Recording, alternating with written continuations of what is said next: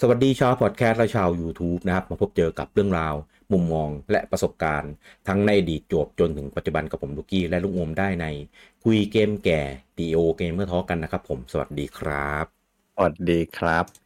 นี่เกือบเกือบจำเอ่อ อินโทรไม่ได้นะ นี่ผมก็หาห้อง Discord ไม่เจอเลยนะเนี่ย เออ นี่ นี่น่าจะเป็นการหายนานที่สุดละมั้งของรายการเราปกติก็ไม่เคยได้หายนานขนาดนี้ อืม เออ นะครับ ก็กลับมาอีกครั้งนะครับ ก็จนคือหายจนจนคนคนเริ่มทักท้วงว่า รายการนี้จะยังเอ่อยังทำอยู่ไหม หรื ค อ รับ ว่า เออหรือว่าใจนี้แล้วเพราะว่าปกติเราจะมีอัปเดตไงว่าเอ้ยเดี๋ยวอาทิตย์นี้อาจจะมีนะอะไรอย่างเงี้ยเออแต่นี่คือเราแบบแบบเราตัดไปเลย เราไม่เคยพูดถึงเลย เพราะว่าเราไม่รู้เลยว่าจะได้ว่างกำปาอัดอีกทีเมื่อไหร่ อืม เออ นี่ก็ได้กลับมาแล้วอ่า ครับ นะครับ ผม ก็สองสองเดือนกว่านะครับ ที่หายไปเกือบประมาณเกือบสิบ10 สัปดาห์ว่าง่ายๆ อืม เออ นะครับจะกลับมาเนี่ยโอ้โห เป็นจังหวะช่วงที่ มันเข้มข้นเหลือเกินสำหรับวงการเกม ครับ ตอนแรกอะตั้งใจว่ากลับมาแล้วเราจะคุยในประเด็นถึงแบบ เฮ้ย ดึงบรรยากาศเลโทรของรายการเรากลับมาหน่อยดีกว่า อ่า เออนะครับเพราะว่าอย่างอย่างเอ่อคราวที่แล้วเนี่ยเราก็มีสองสองช่วงเวลามาเปรียบเทียบกันตำนานแรงบันดาลใจอะไรอย่างนี้ใช่ไหม อืม เออ นะครับ ก็เลยแบบ เอ้ย ถ้าได้เลโทรแบบอีกสักหนึ่งทีก็น่าจะดี แต่สีสันวงการเกมวงในในบ้านเราไม่ใช่ในบ้านเราในโลก อืม ตอนเนี้ยคือแบบโอ้โหมัน มีความผันผวน เออ มันเข้มข้น มัน มันนัว แล้วมันก็เกิดสิ่งที่แบบ ไม่น่าเชื่อว่าปัจจุบันมันจะมีแบบแนวทาง มีทิศทาง มีอะไรแบบเนี้ย ครับ เกิดขึ้นให้เราถึงแบบแบบสับสนอะแล้วก็งงๆว่า เชี่ย แม่งจะไงต่อวะเนี่ย อืม เออ ถึงขั้นนี้เลยนะครับ ไม่พ้นแม้แต่ของ Nintendo ของเราเองด้วย อืม เออก็สร้างความแบบมึนๆน่ะ แบบเกาหัวอะเออนะครับ ก็ในเอพิโซดนี้เนี่ยเดี๋ยวเรามาคุยถึงอนาคตของวงการเกมนะนะครับ ก็เดี๋ยวเราจะมีอัปเดตแบบคร่าวๆว่าของแต่ละค่าย ตอนเนี้ยสถานการณ์สเตตัสเนี่ยมันมันอยู่ในแบบไหนยังไงบ้างเออแล้วก็เราจะมาวิเคราะห์กัน นะครับเอาแบบสนุกสนุกๆแล้วก็แบบหน่วยมุมมองของเราที่เป็นอ่าเกมเมอร์เนี่ยที่ที่แบบก็อยู่ในวงการกันมาแบบเป็นหลายสิบปีอะ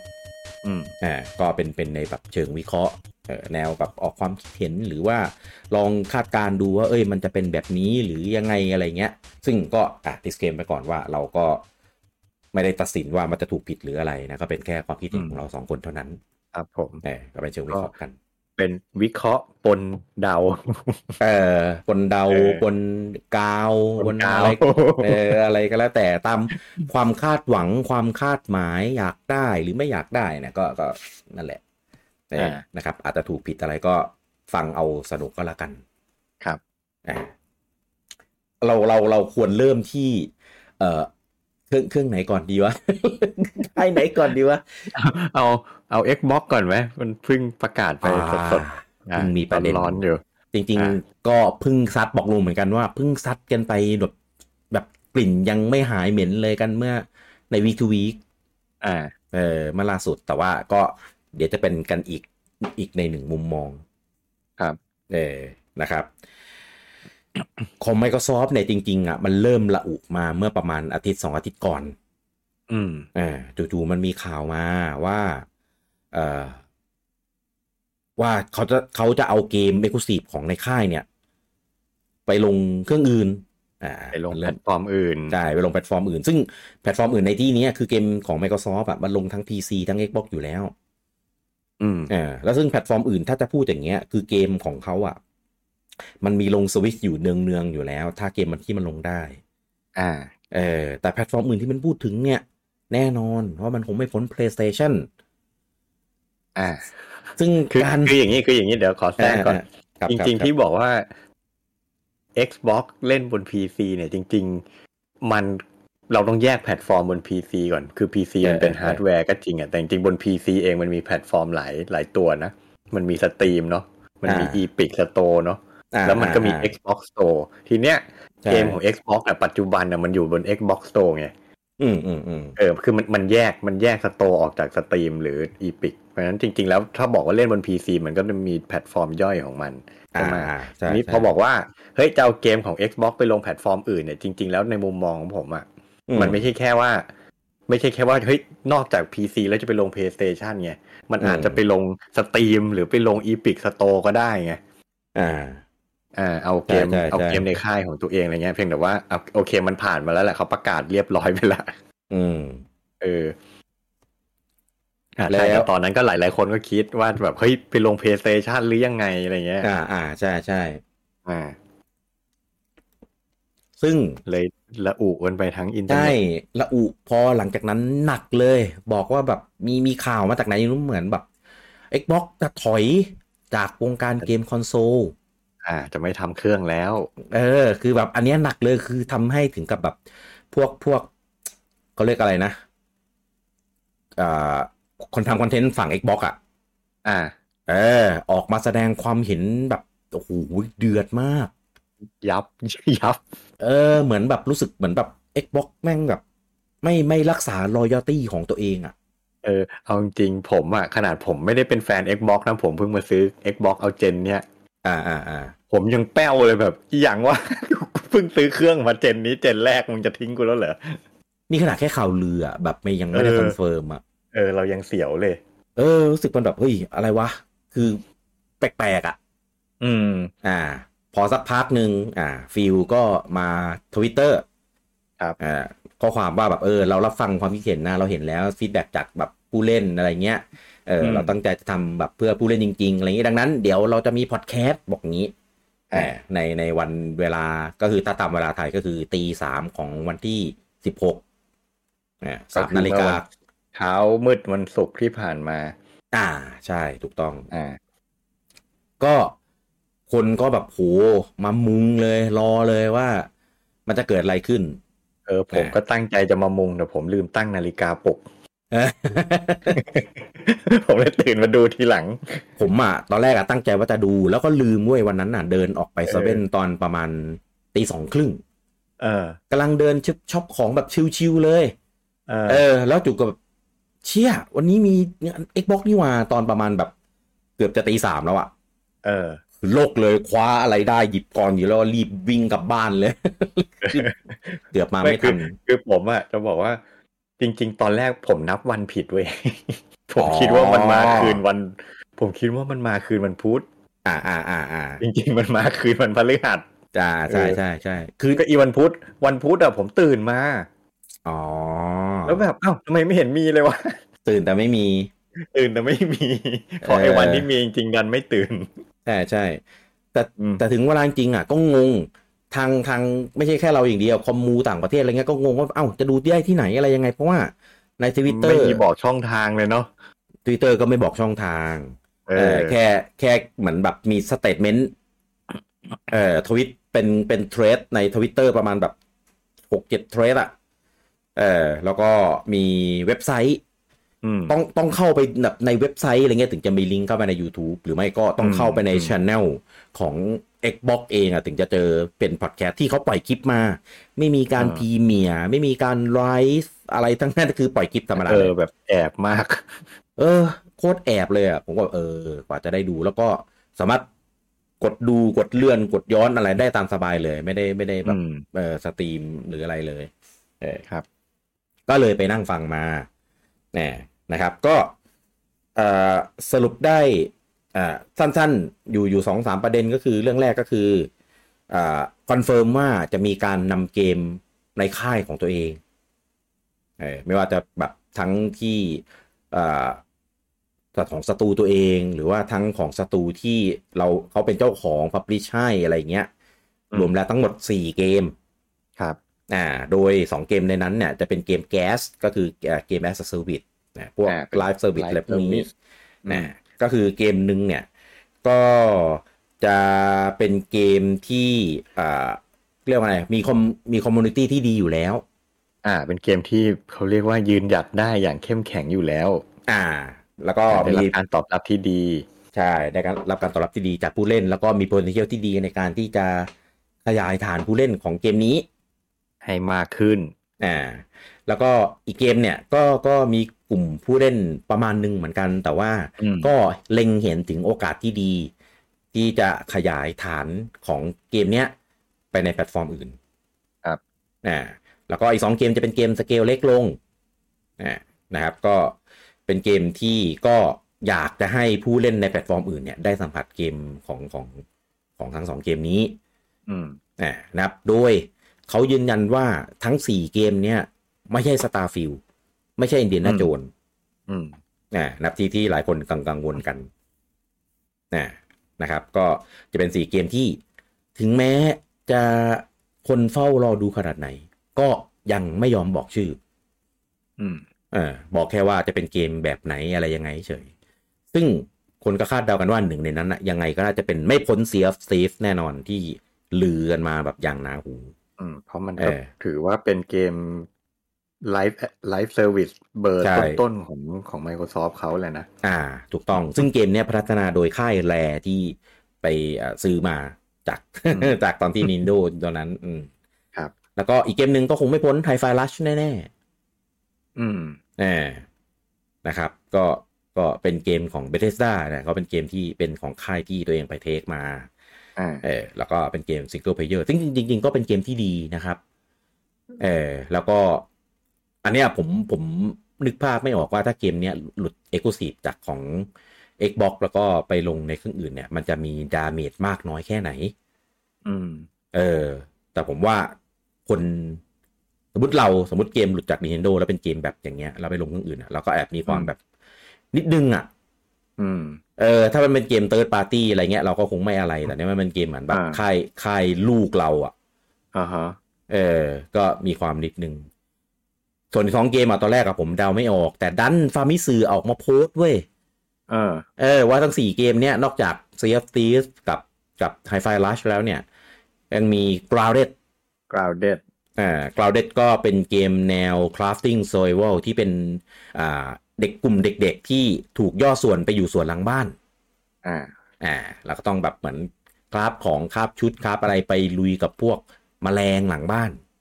อืม เออซึ่งดังมากตอนแรกที่ออกแบบมาเลยเนี่ยก็ได้รับการตอบรับที่ค่อนข้างดี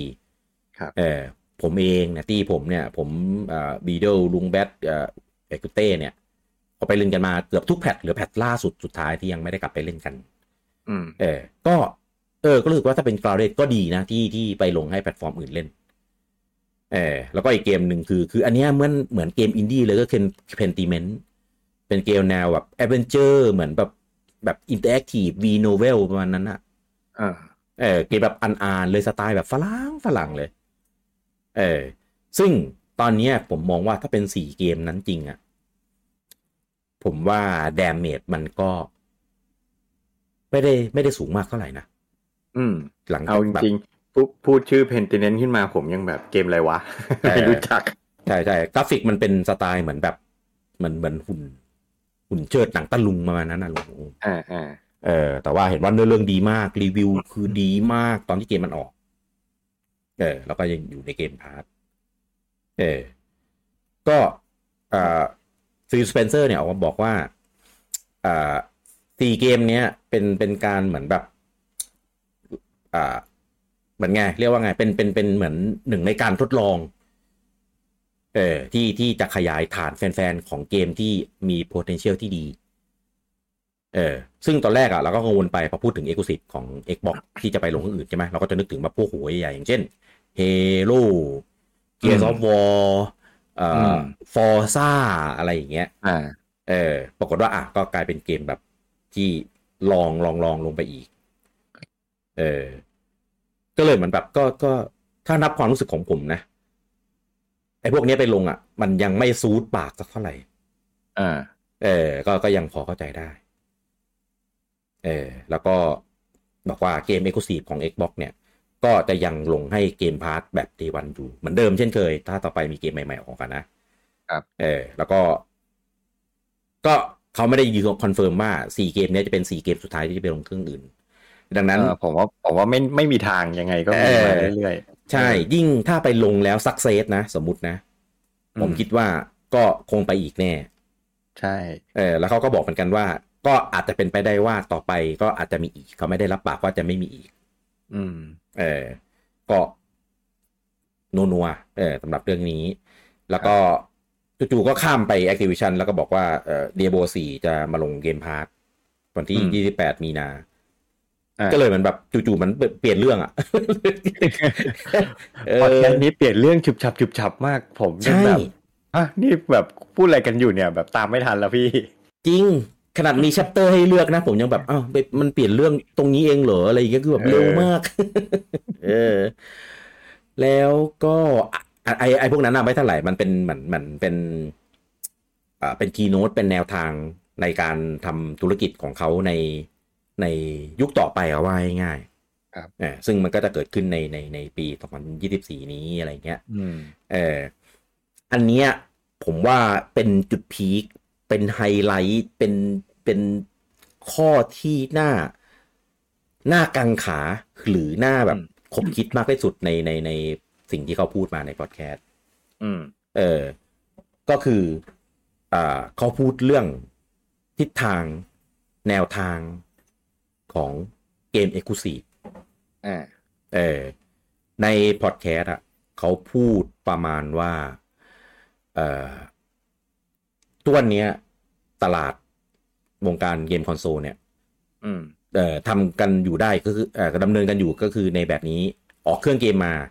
แล้วก็ทำเกมเอกลูซีฟหรือดีลเกมเอกลูซีฟมาเพื่อลงเครื่องตัวเอง เพื่อเอาอันเนี้ยเป็นจุดดึงดูดทำให้คนเนี่ยอยากจะสนใจซื้อเอ่อฮาร์ดแวร์ตัวนั้นๆของตัวเอง อืม เออซึ่งเขาบอกว่าไอแนวทางในการดำเนินธุรกิจแบบเนี้ย มันเป็นมานานมาก 30-40 ปี อืม เออแล้ แล้ว วเราจำความกันได้อ่ะ อ่าใช่ คือเวลาเราจะซื้อเครื่องไหนเราก็จะดูก่อนเสมอใช่ว่าเครื่องนั้นมีเกมให้เราเล่นบ้างถูกไหม เกมอะไรเล่นบ้าง เออเขาบอกว่าไอแนวทางเนี้ยในปัจจุบันน่ะ มันมันฉุดหลังทำให้ตลาดเนี่ย ไม่เติบโต อืม เออเขาบอกว่าเอ่อการการทำให้เครื่องเกมมีเอกลุศีแล้วก็ลืมพวกเนี้ยมันทำให้แบบเหมือน เหมือนมาแบ่งแหว่งกันไปแบ่งแหว่งกันมา อ่าฮะ อ่าแทนที่จะเอาเกมของตัวเองเนี่ยมามาลงกันในอ่าหลาย ๆ แพลตฟอร์ม มัน อืม ดีกว่าสำหรับ Developer อืม ก็คือเพิ่มฐานเพิ่มโอกาสในการขาย เพิ่มเพิ่มเอ่อเอ่อ visibility เพื่อให้แบบคนสามารถได้เห็นเกมของของผู้พัฒนาเนี้ยในในหลายแพลตฟอร์มมากขึ้น อืม เพิ่มโอกาสให้ผู้บริโภคเข้าถึงค อ่า อนเทนต์ได้มากขึ้น ใช่ใช่ใช่ถูกต้อง เขาก็มียกตัวอย่างถึง Hail Diver 2 ของอ่า PlayStation เออ ที่เพิ่งอ่าที่เพิ่งออกไปอ่าเป็นเป็นเกมแรกของของทางอ่า PlayStation Store ที่อ่าลงแบบคอร์สแพลตฟอร์มก็คือของ P5 กับ Steam อืม เออเราไม่ไม่เรียกว่า PC เราเรียกว่า Steam แล้วกัน เพราะว่าเหมือนที่ อ่า ลุ ฮะ งอมพูดคือ PC มันก็มีหลายแพลตฟอร์ม ก็คือมีทั้ง Epic มีทั้งเอ่ออะไรนั่นแหละ อืม เออก็คือลงสตรีมกับ P5 ครับ พร้อมกันเป็นเกมแรก อ่า เออ ฮะ เขาก็บอกว่าเนี่ย อันเนี้ยเป็นเกมที่ที่มีตัวอย่างที่ได้ดีสมมติถ้าเกิดแบบ p a l e Diver เนี่ยมาลงแบบในแพลตฟอร์มอื่นมากกว่านี้ เช่น Xbox เนี้ย ก็จะเป็นการแบบเพิ่มอ่าฐานของลูกค้า ให้มันมากขึ้นกับเกมไปอีก จริง เออ ๆ ตรงเนี้ยประเด็นเนี้ยแวะนิดนึง ครับ แวะไปทักโซนี่หน่อย คือจริงๆ อันนี้เป็น เรื่อง เป็นเรื่องเซอร์ไพรส์เหมือนกัน เพราะว่า อืม ก่อนก่อนหน้าเนี้ยโซนี่จะเป็นแพลตฟอร์มเดียวเลยที่มักจะไม่ค่อยยอมไป cross play กับแพลตฟอร์มอื่น อ่าอ่าที่มีประเด็นอยู่ในตอนนู้น ใช่ ถ้าเป็นหมายถึงว่าถ้าเป็นพวกเกมเกมของ third party อ่ะที่ลง multi platform อ่ะแล้วมันมีการเล่นออนไลน์ อ่า คือถ้าเป็นยุคอดีตนานๆ ก่อนหน้าเนี้ยมันไม่มีไอเรื่องของการคอสเพย์ข้ามแพลตฟอร์มกันมันไม่มีเนาะซื้อเครื่องไหนก็เล่นเครื่องนั้น แต่พอการเล่นเกมออนไลน์มันมัน ได้รับความนิยมมากขึ้นเรื่อยๆอะ่ะ เพราะฉะนั้นมันก็เหมือนเป็นเป็นเป็นเสียงเรียกร้องเป็นความต้องการจากคนเล่นแหละว่าแบบเฮ้ยเกมเกมเดียวกันน่ะ ถึงแม้จะเล่นกันบนคนละแพลตฟอร์ม ก็อยากมันก็ควรที่จะเล่นด้วยกันได้อ่ะ คือเพราะฉะนั้นเหมือนเหมือนกับว่าเขาก็ที่เขาก็อยากเล่นกับเพื่อนของเขาอะแม้ว่า อืม เพื่อนเขาจะเล่นอยู่บนแพลตฟอร์มอื่นก็ตาม ไม่งั้ อื น ม มันกลายเป็นเหมือนไปบีบทางเลือกของผู้บริโภคอะว่า อืม เฮ้ยถ้าอยากเล่นเกมกับเพื่อน แม่งต้องต้องมีเครื่องแพลตฟอร์มเดียวกัน ต้องซื้ออา เกมบนแพลตฟอร์มเดียวกันเลยมันจำกัดทางเรื่องเกินไป อืม นี่ผู้ผู้ประกอบการก็พยายามจะตอบสนองความต้องการของลูกค้าแหละ ก็เลยเริ่มพยายามเอาพวกเกมพวกเนี้ยมาให้มันเล่นข้ามแพลตฟอร์มกันได้ บางบางแพลตฟอร์มใจดีถึงขั้นว่าให้มีการคอสเซฟกันได้ด้วยเนาะ อืมใช่ เอ ใช่ อคอร์สคอร์สโปรเกสกันคุณเล่น วันนี้คุณเล่นบนแพลตฟอร์มของ Nintendo เซฟก็เก็บอยู่ในคลาวด์พรุ่งนี้คุณไปเล่นบนแพลตฟอร์มของ Xbox คุณก็เล่นต่อจากโปรเกสเดิมได้เลย ม อะไรอย่างเงี้ย แต่ว่าก่อนหน้าเนี้ย Sony PlayStation เป็นค่ายเดียวที่ไม่ยอมคอร์สกับชาวบ้านเขา อ่า อ่าพยายามจะรักษา exclusivity ของตัวเองไว้ ซึ่ง อ่า ไม่รู้ทำไป ใช่ ทำไมเหมือนกัน นั่นเลย อืมซึ่งมันไม่เป็นผลดีเอาพูดกันตรงๆในมุมของผมคือ มันไม่เป็นผลดีกับเติร์ดปาร์ตี้ อ่า อ่า เพราะว่าอ้าวเติร์ดปาร์ตี้เขาอยากขายเกมเขาให้ได้เยอะๆอ่ะเขาก็เลย อืม คอร์สแพลตฟอร์ม คอร์สเพย์คอร์ส อืม เจไอคอร์สโปรเกสแต่ อืม PlayStation ดันมาบล็อกเขาอ่ะ ไม่ให้เขาทำอ่ะ อืม เออเพราะฉะนั้นโอกาสที่คนจะเล่นมันก็ ผมว่ามันมีมันมีส่วนอ่ะ มันมีผลกระทบอ่ะ อืม แล้วจริง ๆ ผมว่ามันส่งผลเสียกับตัวแพลตฟอร์มของ PlayStation เองด้วย อืม ใครจะอยากเล่นบน PlayStation น่ะเจออย่างเงี้ย ถูกป่ะ ใช่ถูก ชาวบ้านเขาเล่นคอสกันได้ทั้งโลกอะแต่ถ้าคุณเล่นบน PlayStation คุณเล่นกับเพื่อนคุณไม่ได้อะ อืม อหย่างวะ เออ เพราะฉะนั้นเนี่ย การที่เปิดตัว Hell Diver ออกมา อืม แล้ว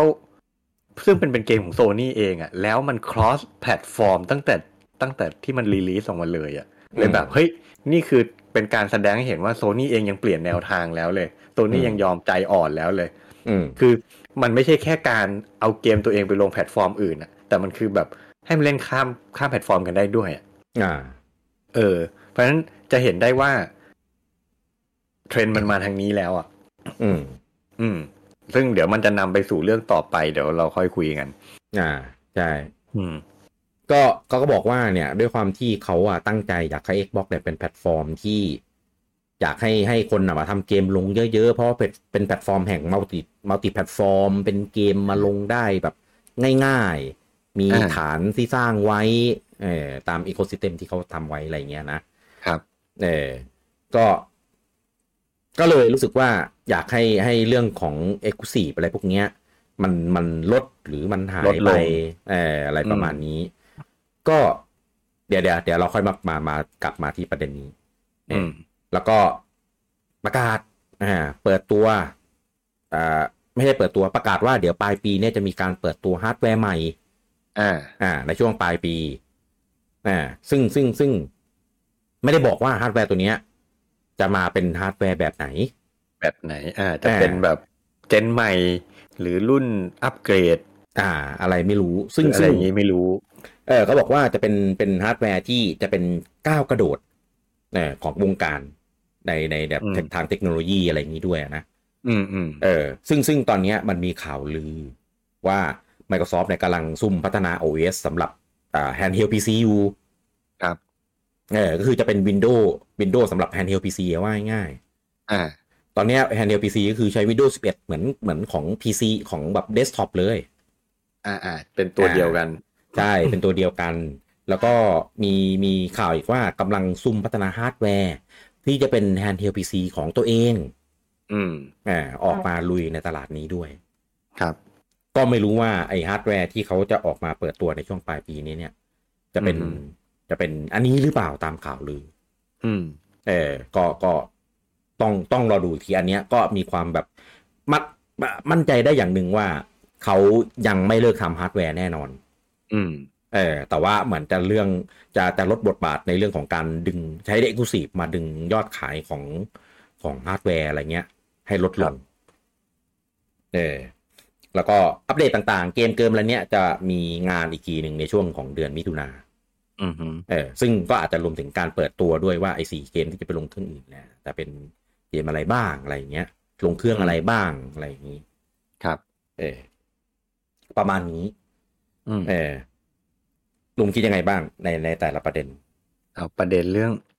เรื่องเอาเกมไปลงแพลตฟอร์มอื่นก่อน เออ ก็ ไอ้ ค สี่เม ล้ายๆกับที่พูดอย่างเมื่อกี้แหละ คือจริง ๆ ผม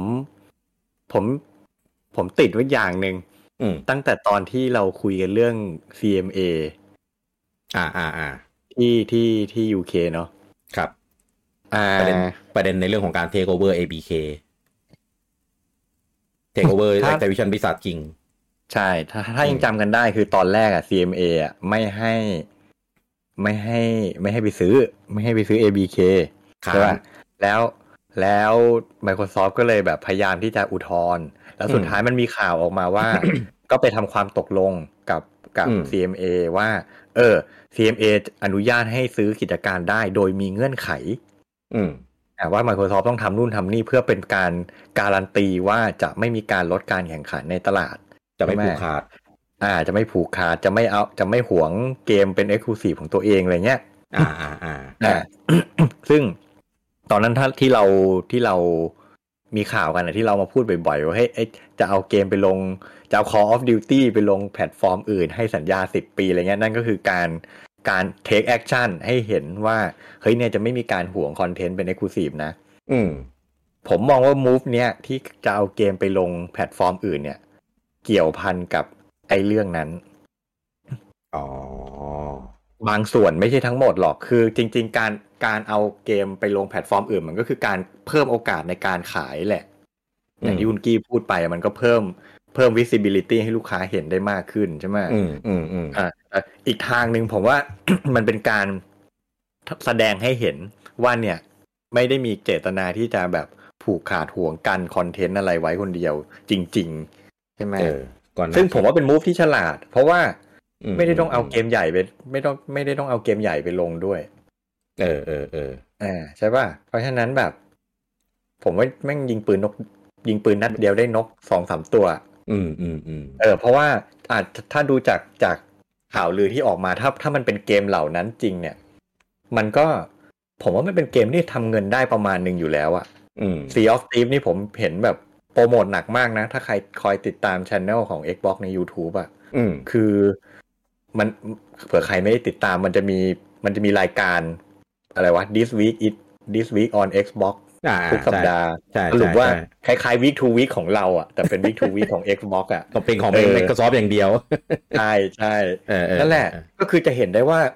ในรายการเนี้ยแม่งโปรโมท Sea of Thieves เยอะมาก อืมอืมอืม แทบจะสัปดาห์เว้นสัปดาห์เลยอะมีอีเวนต์อะไรใหม่มีคอนแลบมีซีซั่นใหม่อะไรแม่งมาตลอด เพราะมันเป็นเกมค่ายเขาแหละ แต่ผมว่าที่โปรโมทหนักขนาดเนี้ยผมว่ามันทำเงินได้พอสมควร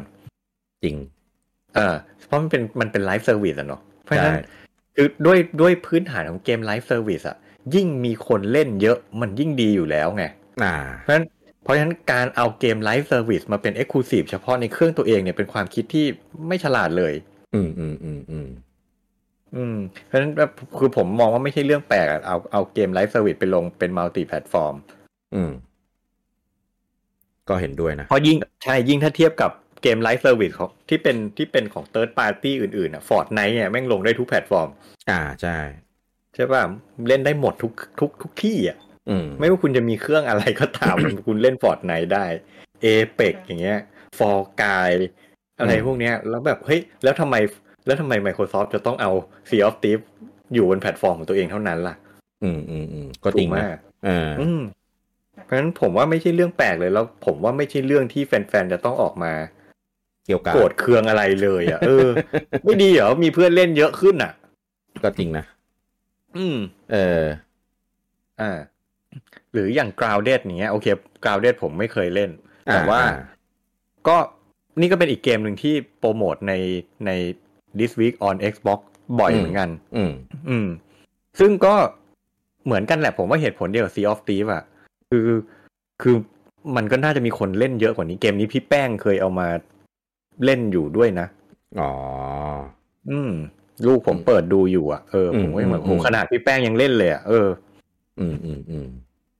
นั่นแหละ เพราะฉะนั้นไม่มีเหตุผลเลยที่มันจะต้องเอ็กซ์คลูซีฟไว้อะผมว่านี่เป็นเป็นมูฟที่ฉลาดทำเงินเข้าบริษัทได้มากขึ้น เออ อืม แล้วก็ตอบสนองความต้องการของผู้บริโภคด้วย เพราะคนที่เล่นเดิมอยู่ คุณก็สามารถไปเล่นบนแพลตฟอร์มอื่นได้ หรือคนที่เป็นลูกค้าแพลตฟอร์มอื่น ก็มาเล่นเกมของ Microsoft ได้ กินเงิน อ่า ได้หลายทางคือ ผมเคยพูดไว้ว่าแนวทางของ Microsoft อ่ะ เขาไม่ได้ต้องการที่จะเป็น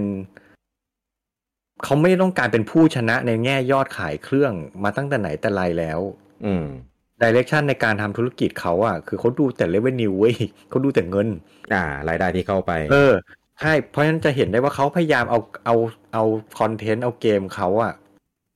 ไปอยู่ที่ไหนก็ได้อะที่มันขายได้อะ อืม เอออื ม เอาเกมไปลงสวิชก็มีอยู่เรื่อยๆ ถูกไหมล่ะ ใช่ เออเพราะหรืออย่าง ล่าสุด อ่า แม้แต่แม้แต่แม้แต่ศาลอเมริกาตอนตัดสินคดีของ FTC กับ Microsoft เขาศาลก็ศาลก็มีความเห็นแบบเดียวกัน ว่าเกมบางเกมอ่ะ มันจะขายดีที่สุดก็ต่อเมื่อมันมัลติแพลตฟอร์มอย่าง Call of Duty อย่างเงี้ย อืมอืมอืม เออ เกมขายแบบ Call of Duty ผมผมผมไม่มีข้อมูลมันขายได้ภาคละกี่สิบล้านก๊อปปี้ไม่รู้ อ่าอ่าเยอะเยอะแต่ขายได้ขายดีขายเยอะ หลายสิบล้านอ่ะ หลายสิบล้านอ่ะ อืม ซึ่งมัน อืม เกิดขึ้นได้เพราะมันมัลติแพลตฟอร์ม ถ้ามันขายอยู่บนแพลตฟอร์มเดียว มันไม่มีทางขายได้ขนาดนั้น อืมอืม ใช่ไหมเพราะฉะนั้น ใช่ นั่นแหละมันมันมันเป็นการสะท้อนให้เห็นอยู่แล้วว่า จริง ๆ แล้วเกมเอ็กซ์คลูซีฟมันมันไม่ได้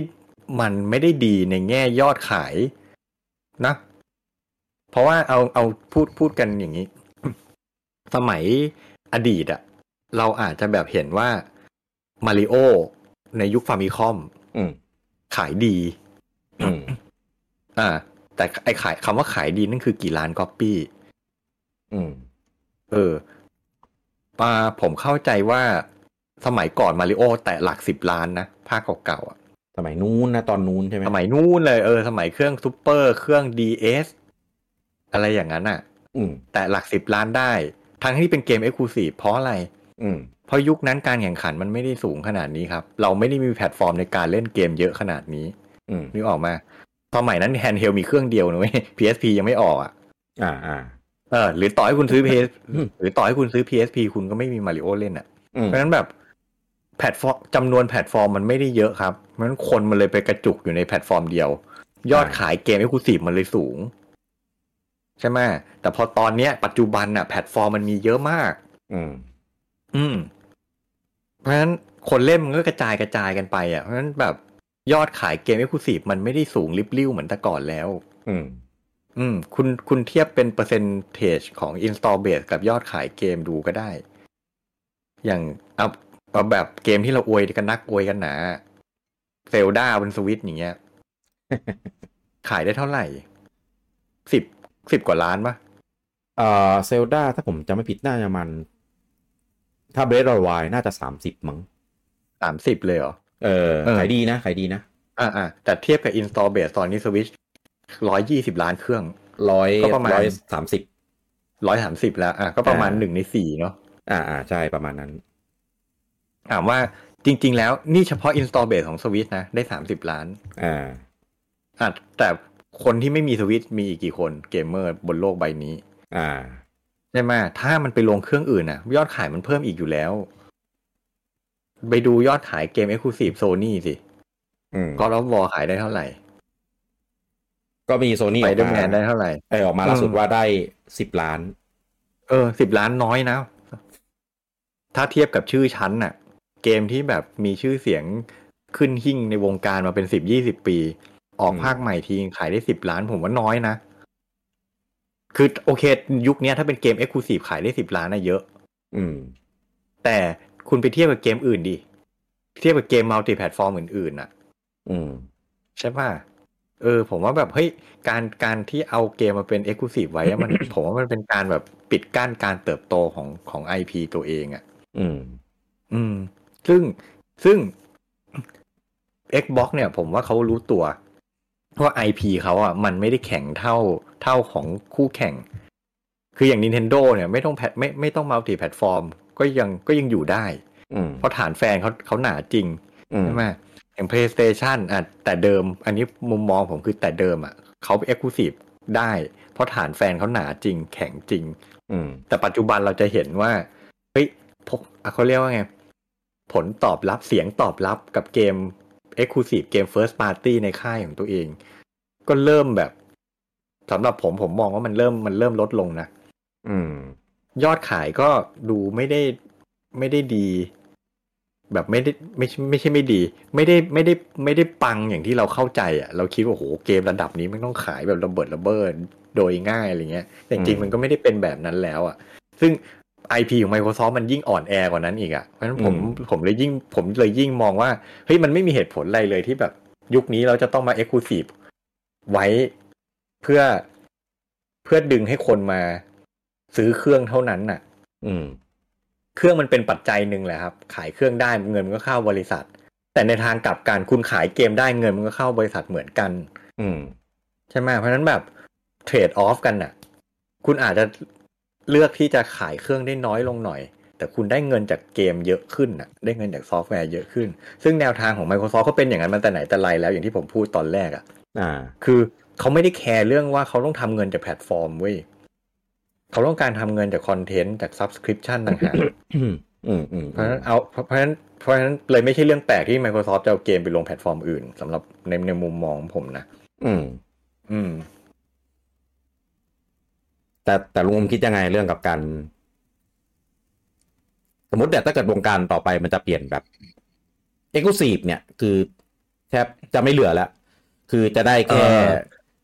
เออ ผมว่าผมว่ายังไงก็ไม่ถึงกับไม่มีเลยหรอก อ่า ไม่ว่ายังไงคือการแข่งขันในแพลตฟอร์มอ่ะมันเทียบกับเทียบกับแพลตฟอร์มหนังก็ได้สตรีมมิ่งหนังสตรีมมิ่งอ่ะ อ่าอ่าอ่า ผมว่าปัจจุบันเราแข่งเขาแข่งกันอยู่แค่สองอย่างหนึ่งราคาสองคอนเทนต์ใช่ไหมถ้าบอกว่าไม่มีเอ็กซ์คลูซีฟเลย มันก็ไปวัดกันที่ราคาอย่างเดียว เพราะฉะนั้นใครถูกกว่าชนะ สุดท้ายมันก็ล่มจมดิเพราะมันตัดราคากันไปเรื่อยๆก็เจ๊งกันหมดถูกป่ะ อืมอืม เพราะฉะนั้น ใช่ ยังไงยังไงในการแข่งขันธุรกิจพวกนี้ยังไงก็ต้องมีเอ็กซ์คลูซีฟคอนเทนต์อยู่ อืม เพียงแต่ว่า ผมว่ามันก็คือแนวทางของ Microsoft อะผมว่าสมเหตุสมผล อะไรที่มันแบบที่มันดึงดูดจริง ๆ ให้คนมาใช้แพลตฟอร์มตัวเองก็เก็บไว้ไงหรือ อ่า แต่อะไรที่มันไม่จำเป็นที่จะต้องเก็บไว้ก็ปล่อยออกไปก็ได้ อืม อืม ผมว่าผมว่ายังไงเอ็กซ์คลูซีฟก็ยังมีอยู่ และตราบใดที่บนโลกใบนี้ยังมีบริษัทชื่อ Nintendo ครับ Exclusivity ไม่มีวันหายไป เพราะ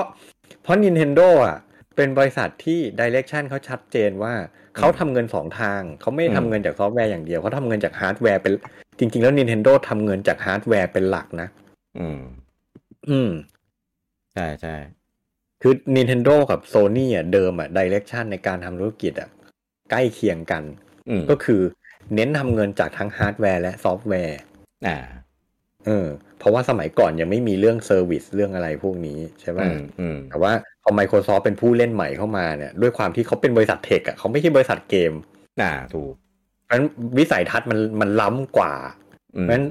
Microsoft เนี่ยเลยไม่ได้เน้นเน้นไม่ได้เน้นการทำเงินจากการขายฮาร์ดแวร์ครับเขาเป็นเน้นการขายซอฟต์แวร์ และปัจจุบันเขาทำเงินจาก subscription อืม อ่าซึ่ง business model ไม่เหมือนกัน อืม ทีนี้ Microsoft อะล้ำนำไปละ Sony อะเริ่มตาม Microsoft ไปเริ่มเริ่มตามไปทางนั้น อืม แต่นินเนี่ยยังอยู่แบบเดิม ว่าเขาอยู่เขาอยู่ได้ไงในแบบเดิมเนี้ย ใช่ เพราะฉะนั้นเดี๋ยว อืม หลังอย่างเนี้ยผมว่าเราต้องมาดูกันว่า อืม จากจากสามเจ้าเนี่ย มันมันมันเริ่มไปทาง เริ่มไปทาง subscription กัน อืม เจ้าครึ่งละ เออ แล้วหลังจากเนี้ยไอ้ที่เหลือจะตามไปไหมเออ แต่ยังไงยังไง exclusive ก็ยังมีอยู่ ผมคิดว่าอย่างนั้น จริงๆ ผมก็เห็นด้วยหลายอย่างกับที่ลุงอมพูดนะ อืม เออมันมันมีส่วนจริงเลย ถ้าถ้าเกมพวกนั้นน่ะ เป็นเกมแนวที่ต้องต้องการฐานลูกค้าเยอะๆ ก็คือเกมแนวแก๊สแนวเกมแนวไลฟ์เซอร์วิสอะไรพวกเนี้ย อืม เออ แต่ถ้ามันเกมแนวแบบซิงเกิลเพลเยอร์ อืม เออผมว่าการขยายฐานแบบนั้นนะอาจจะไม่ได้ส่งผลดีกับกับตัว ตัวฮาร์ดแวร์จริง ๆ หรือเปล่า อ่า เอออย่างเช่นอ่ะเมื่อกี้เหมือนแบบอย่างอมยกเซลดาเบลดวายอะไรอย่างนี้ใช่ไหมหรืออย่างของ อืม โซนี่ อืม ก็จะเป็น God of War Spider-Man อะไรพวกเนี้ย อืม เออ ถ้าสมมติมันลงเป็นแบบมัลติแพลตฟอร์มแต่แรกอะ อืม คือ คือยังไงอะมันมีแพลตฟอร์มอื่นที่ดีกว่าฮาร์ดแวร์ของตัวเอง แน่นอนอยู่แล้วก็คือ PC อืม เออกลายเป็นว่า ยอดผู้ซื้อ หรือยอดคนเล่นในในในฮาร์ดแวร์ของของของทางค่ายที่ทำเกมมา อืม เออ มันมันถูกลดความสำคัญ ถูกลดบทบาทไป อืม เออทำให้ความจำเป็นในการที่ต้องซื้อฮาร์ดแวร์นั้นก็ไม่ต้องซื้อก็ได้นี่เดี๋ยวเดี๋ยวซื้อใน PC ก็ได้ ใช่ เออแล้วพอมันเป็นอย่างเงี้ยไปเรื่อยๆ ไปเรื่อยๆอ่ะ ผมว่ามันจะส่งผลเรื่องของ royalty อ่ะคุณค่าในแพลตฟอร์มของตัวเองอย่างนี้ใช่ไหม ใช่ถูกต้อง ครับ เออซึ่งตรงเนี้ยผมมองว่า หนึ่ง Nintendo ไม่ทำแน่ เพราะ Nintendo ค่อนข้างให้คุณค่าในแพลตฟอร์มของตัวเองสูงมา ใช่ ก อย่างที่ผมบอกอะเพราะ business model เขาคือการขายฮาร์ดแวร์อยู่ไง อ่า เพราะฉะนั้นเขา ใช่ ต้องการเขายังไงเขาก็ต้องการขายเครื่อง เพราะฉะนั้น เอ ผ อ มถึงพูดว่า Nintendo ไม่มีวันเลิก exclusive เกมของตัวเอง ใช่ อืม ส่วนของโซ จ น นจนกว่าเขาจะเปลี่ยน business model นะ ซึ่งไม่น่าไม่น่าไม่น่า เออ ทำ ซึ่งก็ไม่น่าเปลี่ยนกันง่ายๆหรอก เออไม่น่าท อืม ำเพราะว่าเพราะว่า Nintendo เนี่ยน่าจะ Impact สุดเลย อืม อ่าเพราะว่าด้วยความที่ฮาร์ดแวร์ Nintendo ในในช่วงเจนสองเจนหลังเนี่ย ไม่ได้เน้นในเรื่องของฮาร์ดแวร์ที่ High Performance ใช่ นะน่าจะเล่นไปถึงในส่วนของแบบตลาดทางเลือก เน้นประสบการณ์ในการเล่นมากกว่า อ่า เน้น UX ใช่ เน้นแบบ อืม แบบตอบโจทย์ในกลุ่มที่แบบ ไม่ใช่กลุ่มปกติของคนเล่นเกมคอนโซลอะไรพวกเนี้ย อืม เออก็คือกลุ่มไฮบริดที่ปู่เพิ่งสร้างมาเมื่อแบบประมาณหกเจ็ดปีก่อน ครับ ก็คือก็คือมีแพลตมีเกมมีมีเครื่องฮาร์ดแวร์ที่รันอยู่ในตลาดนี้ก็คือ Switch นั่นแหละ อืม เออซึ่งซึ่งสมมติถ้าเกิดแบบเกมใน Switch มันไปลงในแพลตฟอร์มอื่น หมายถึงเกมของปู่เองอะนะเออพวก อืม มาริโอเซลดาอะไรพวกเนี้ย ถ้ามันไปลงแพลตฟอร์มอื่นอะผมว่าแม่งจะสูญเสียมากกว่าได้แบบเยอะมากๆอะ ใช่ มัน มัน มันเป็นอย่างที่ผมพูดนั่นแหละ ก็คือจะเลือกเทรดออฟกันแบบไหนไง เออ ใช่ไหม ไม่คุ้ม ถ้าถ้ามัลติแพลตฟอร์มยอดขายเกมอะ อ่า น่าจะมากขึ้น แต่ยังไงอย่างที่คุณกี้พูด เออ คุณค่าในแพลตฟอร์มมันจะลดลงไง อ่าใช่ถูกต้อง อืม เออทำให้ตลาดที่ตัวเองอุตสาห์แบบสร้างมาเงี้ยแม่งพังแน่นอน อ่า อ่า เออพังแน่นอน แถมตัวเองก็จะแบบมีมีความแบบเสียรอยตี้ด้วย อืม เออทีนี้ของ PlayStation อันเนี้ครึ่งครึ่งๆมีบางส่วนที่เขาเลือกที่ตัดจะตัดสินใจทำแบบคล้ายๆของ Microsoft ครับ เพราะว่าเล็งเห็นเออเล็งเห็นแล้วก็น่าน่าจะได้อ่ารีเทิร์นที่คุ้มค่าเออในแล้วก็ไม่ได้เสียภาพลักษณ์ ไม่ได้เสีย loyalty ไม่ได้เสียคุณคุณค่าของแพลตฟอร์มตัวเองอะไรขนาดนั้นด้วย อ่า โทนี่เขาเลือกใช้วิธีว่า เออ ลงตามเอ็กซ์คลูซีฟลงแพลตฟอร์มตัวเองก่อน อ่า แล้วพอผ่านไปสักระยะหนึ่งก็ให้ไปลงแพลตฟอร์มอื่น ซึ่งก็คือ ใช่ PC ใช่ไม่ เออ ซึ่งไม่ใช่ไม่ใช่ไม่ใช่ ไม่ใช่แพลตฟอร์มที่เป็นคู่แข่งโดยตรง อ่า สักเท่าไหร่ ใช่ใช่ใช่ อันเนี้ยอันนี้ผมก็เป็นผมก็มองว่าเป็นเป็นวิธีการที่ก็ฉลาดเหมือนกัน อืม หนึ่งหนึ่งคุณค่าในแพลตฟอร์มตัวเองก็เสียหายไม่มากใช่ไหม อืม เพราะยังไงก็ อืม ยังมียังมียังเป็นทางไม่คุ้สีอยู่ถ้าใครอยากเล่นก่อนก็มาเล่นบน PlayStation ก่อน อืม คุณก็ต้องซื้อเครื่อง PlayStation ม อีกทางหนึ่งครับ อย่างที่ผมเคยพูดไปในในหลาย ๆ ตอนแหละ ปัจจุบันเนี่ยผู้บริโภคคนเล่นเกมอย่างเราอะมีพฤติกรรมอย่างหนึ่งครับ ที่สมัยก่อนเราไม่เป็นกัน คือเรายินดีซื้อเกมเดิมซ้ำๆบนหลาย ๆ แพลตฟอร์ม อืม อืม เพราะฉะนั้นเป็นกลยุทธ์ของโซนี่เหมือนกันผมผมว่าเขาคิดนะ คือได้เนี่ยทามเอ็กซ์คลูซีฟแล้วได้ขายเกมเดิมซ้ำอีกรอบหนึ่ง อืม ในราคาเต็มด้วย อ่า เออ ใช่ไหม ก็ นั่นแหละ อืมอืเป็นม เป็นคือเรียกว่าจริง ๆ แล้วโซนี่ business model ของโซนี่ก็ก็ต่างไปจาก Nintendo และ Microsoft คือตอนเนี้ยสามสามค่ายที่เป็นคู่แข่งกันนะ business model ไม่เหมือนกันเลยนะ อืมอืมอืม เออ แต่แข่งกันอยู่ในตลาดเดียวกันอยู่ ใช่ อืม ตอนที่โซนี่ทำแรกๆอ่ะก็มีมีประเด็นมีดราม่าเหมือนกัน อืม เออ ว่าแบบ เอ้ยทำไมเอาเกมตัวเองไปลง PC อะไรอย่างเงี้ย อ่า เออ มีอะไรอย่างงี้ซึ่งซึ่งผมก็เข้าใจความรู้สึกนะ อืม เออคือพอมันมีความ loyalty มันก็มีความหวงแหน มีความภาคภูมิใจว่า เออถ้าคุณคุณอยากจะเล่นเกมดีๆ เนี้ย คุณต้องมา อ่า ซื้อแพลตฟอร์มนี้เว้ย ผมว่าบางคนก็ซอตี้ด้วยแหละ อ่า กูสาซื้อเครื่อง p 5มึงมา ถ้ารู้มาก่อนว่าจะลง PC กูก็ไม่ซื้อมึงหรอกอะไรอย่างนี้ป่ะ ผมว่า ก็ก็ มีคนอย่างเงี้ย มีมีมีผมว่าผมว่า เออ มีแน่นอน อืม แต่ก็ถ้าถ้าในมุมมองของโซนี่เองอะ่ะ คือนั่นแหละ ก็คือเหมือนที่เราพูดไปคือมันได้ขยายฐาน อ่า อ่า แล้วก็ได้ได้อ่าเปิดตลาดที่ไม่ได้เป็นตลาดที่คู่แข่งโดยตรงของตัวเอง อืม ที่สำคัญที่สุดคือได้เลเวนูแน่นอน ครับ เออแล้วผู้เล่นยูเซอร์ในส่วนของฝั่ง PC อ่ะ ก็ได้ผลประโยชน์ด้านนี้ ใช่ เออ ซึ่งซึ่ง PC อ่ะเกมมันออกเยอะแยะมากมายกว่าแพลตฟอร์มอื่นอยู่แล้ว อืม อ่า ก็จะได้เกมเกมของโซนี่อ่ะไปให้ได้เล่นเพิ่ม อืม เออ ก็คือเหมือนเป็นการทำตลาดแบบแบบวินวิน อ่า โดยโดยที่ลุงโอมบอกก็คือเทรดอินคือเทรดอินก็คือเสียเนี่ยเรื่องของของรอยตี้อะไรพวกเนี้ยนิดหน่อย อืม เออเพราะว่าเกมที่ลงอ่ะก็ไม่ได้ไปลงเดวัน ลงไปสักพักหนึ่งคือว่าง่ายๆลงในเครื่องของตัวเองให้เล่นกันจนช้ำแล้วอ่ะ อืม อ่าเราค่อยค่อยไปลงแพลตฟอร์มอื่น บางทีแทบจะออกภาคใหม่แล้วอ่ะเราค่อยเอาภาคเก่าไปลง อะไร สต แบบนั้นน่ะ อะไรอย่างนั้นน่ะ เออแล้วแล้วแต่เกมแล้วแต่ซีรีส์ อืม บางอันก็ปลุกมาเอามารีมาสอะไรเงี้ยก็จะได้แบบไปลงลงใน PC ได้ด้วย อืม เออก็เลยก็เลยเป็นเป็นครึ่งครึ่งๆส่วน Microsoft เนี่ย เขาทำเป็นปกติอยู่แล้ว ทำมาแต่ไหนแต่ไรอยู่แล้ว เอ คือ อ จนจนจนมีวลีติดปากเกมเมอร์ชาวไทยอยู่อันหนึ่งก็คือ เออ เกมของ Xbox ไม่มี ทุกเกม exclusive เล่นได้บน PC ไม่มีเอ็กซ์คลูซี ไม่มี Exclusive เพราะทุกเกมเล่นได้บน PC ซึ่งเป็นความเข้าใจที่ผิดมาหันต์ ผิดมาก คนพูดแบบนี้แปลว่าไม่เคยเล่น เออเพราะว่า PC เนี่ย มันคือหนึ่งใน ecosystem ของ Microsoft ของ Xbox อืม เออการที่ Sony เอาเกม แต่ว่บางบางเกมมันลงแค่คอนโซลไง มันไม่ได้ลง PC ด้วย อ่าใช่ เออ อืม แต่ว่าแต่ว่ามีมีส่วนถูกแค่ไม่ใช่ทั้งหมดเท่านั้นเอง อืมอืม เอออะไรแบบเนี้ย ซึ่งซึ่งพอพอนั่นแหละ ตอนที่ Sony เอาเกมตัวเองมาลง PC อ่ะมันก็เลยมีประเด็นไงแบบ เอ้ยมันก็เป็นแพลตฟอร์มที่ Microsoft เหมือนแบบ แบบของ Microsoft อ่ะเป็น Windows เป็นอะไรพวกเนี้ย อืม เออ มันทำให้แบบสูญเสียความแบบน่าเชื่อถืออะไรอย่างงี้เปล่าอะไรเงี้ย อืม เออเนี่ยพอเวลาผ่านไปปีสองปีสามปี ก็ก็พิสูจน์ได้แล้วว่า มันก็ไม่ได้ขนาดนั้น อืม หรือเปล่าไม่รู้นะ เออ แล้วก็แต่แต่ได้เลเวนูแน่นอน คือเอาเกมไปลงแพลตฟอร์มอื่นอ่ะ มันมันต้องไปเสียค่า ค่าหัวคิวให้เจ้าของแพลตฟอร์มไง อืม ใช่ไหมทีนี้ อืม ไออะไรนะโซนี่เอาเกมไปลงสตรีมอ่ะ มันก็ต้องจ่ายค่า อืม ก็มันเรียกว่าค่าอะไรว ะ ค่า GP เหรอ นั่นแหละค่า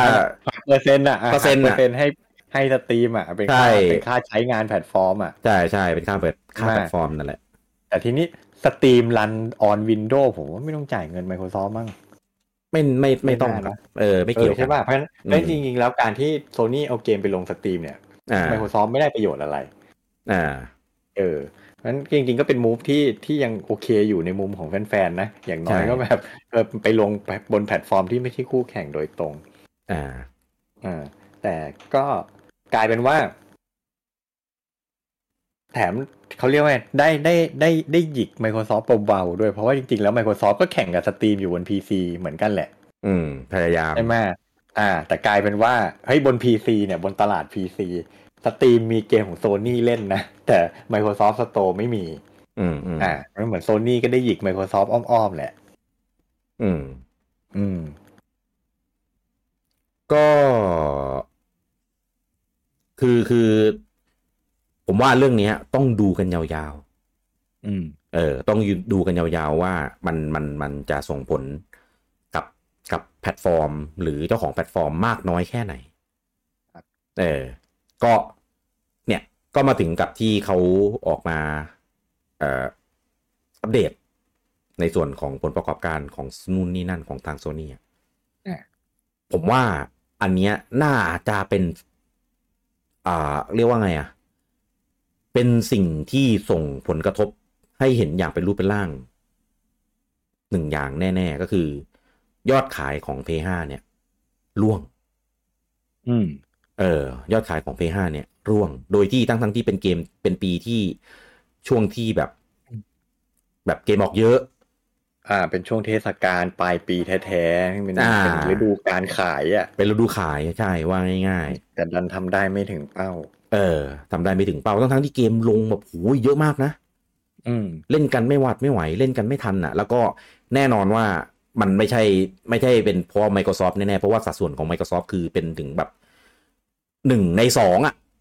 อืม คือคือว่าง่ายๆสามส่วนโซนี่เอาไปแล้วสองอ่ะ ครับ เออในส่วนของตลาดเนี้ย อืม เออดังนั้นน่ะ การที่จะบอกว่า Microsoft ที่ทำให้ที่ที่ยอดของ PlayStation ตกเป็นเพราะ Xbox เนี้ยไม่ไม่น่าใช่ มันมันไม่ได้เกิดจากการที่ถูกคู่แข่งแย่งยอดขาย แต่ว่ามันเป็น ออ สภาพตลาดโดยรวมคือ อันนี้ผมไม่มีข้อมูลละเอียดแต่เหมือนผมไปเห็นข่าวมาแวบๆแหละว่า อ่าอ่า ว่าในปัจจุบันช่วงเนี้ยช่วงปีช่วงปีที่แล้วอ่ะ อืม สภาพตลาด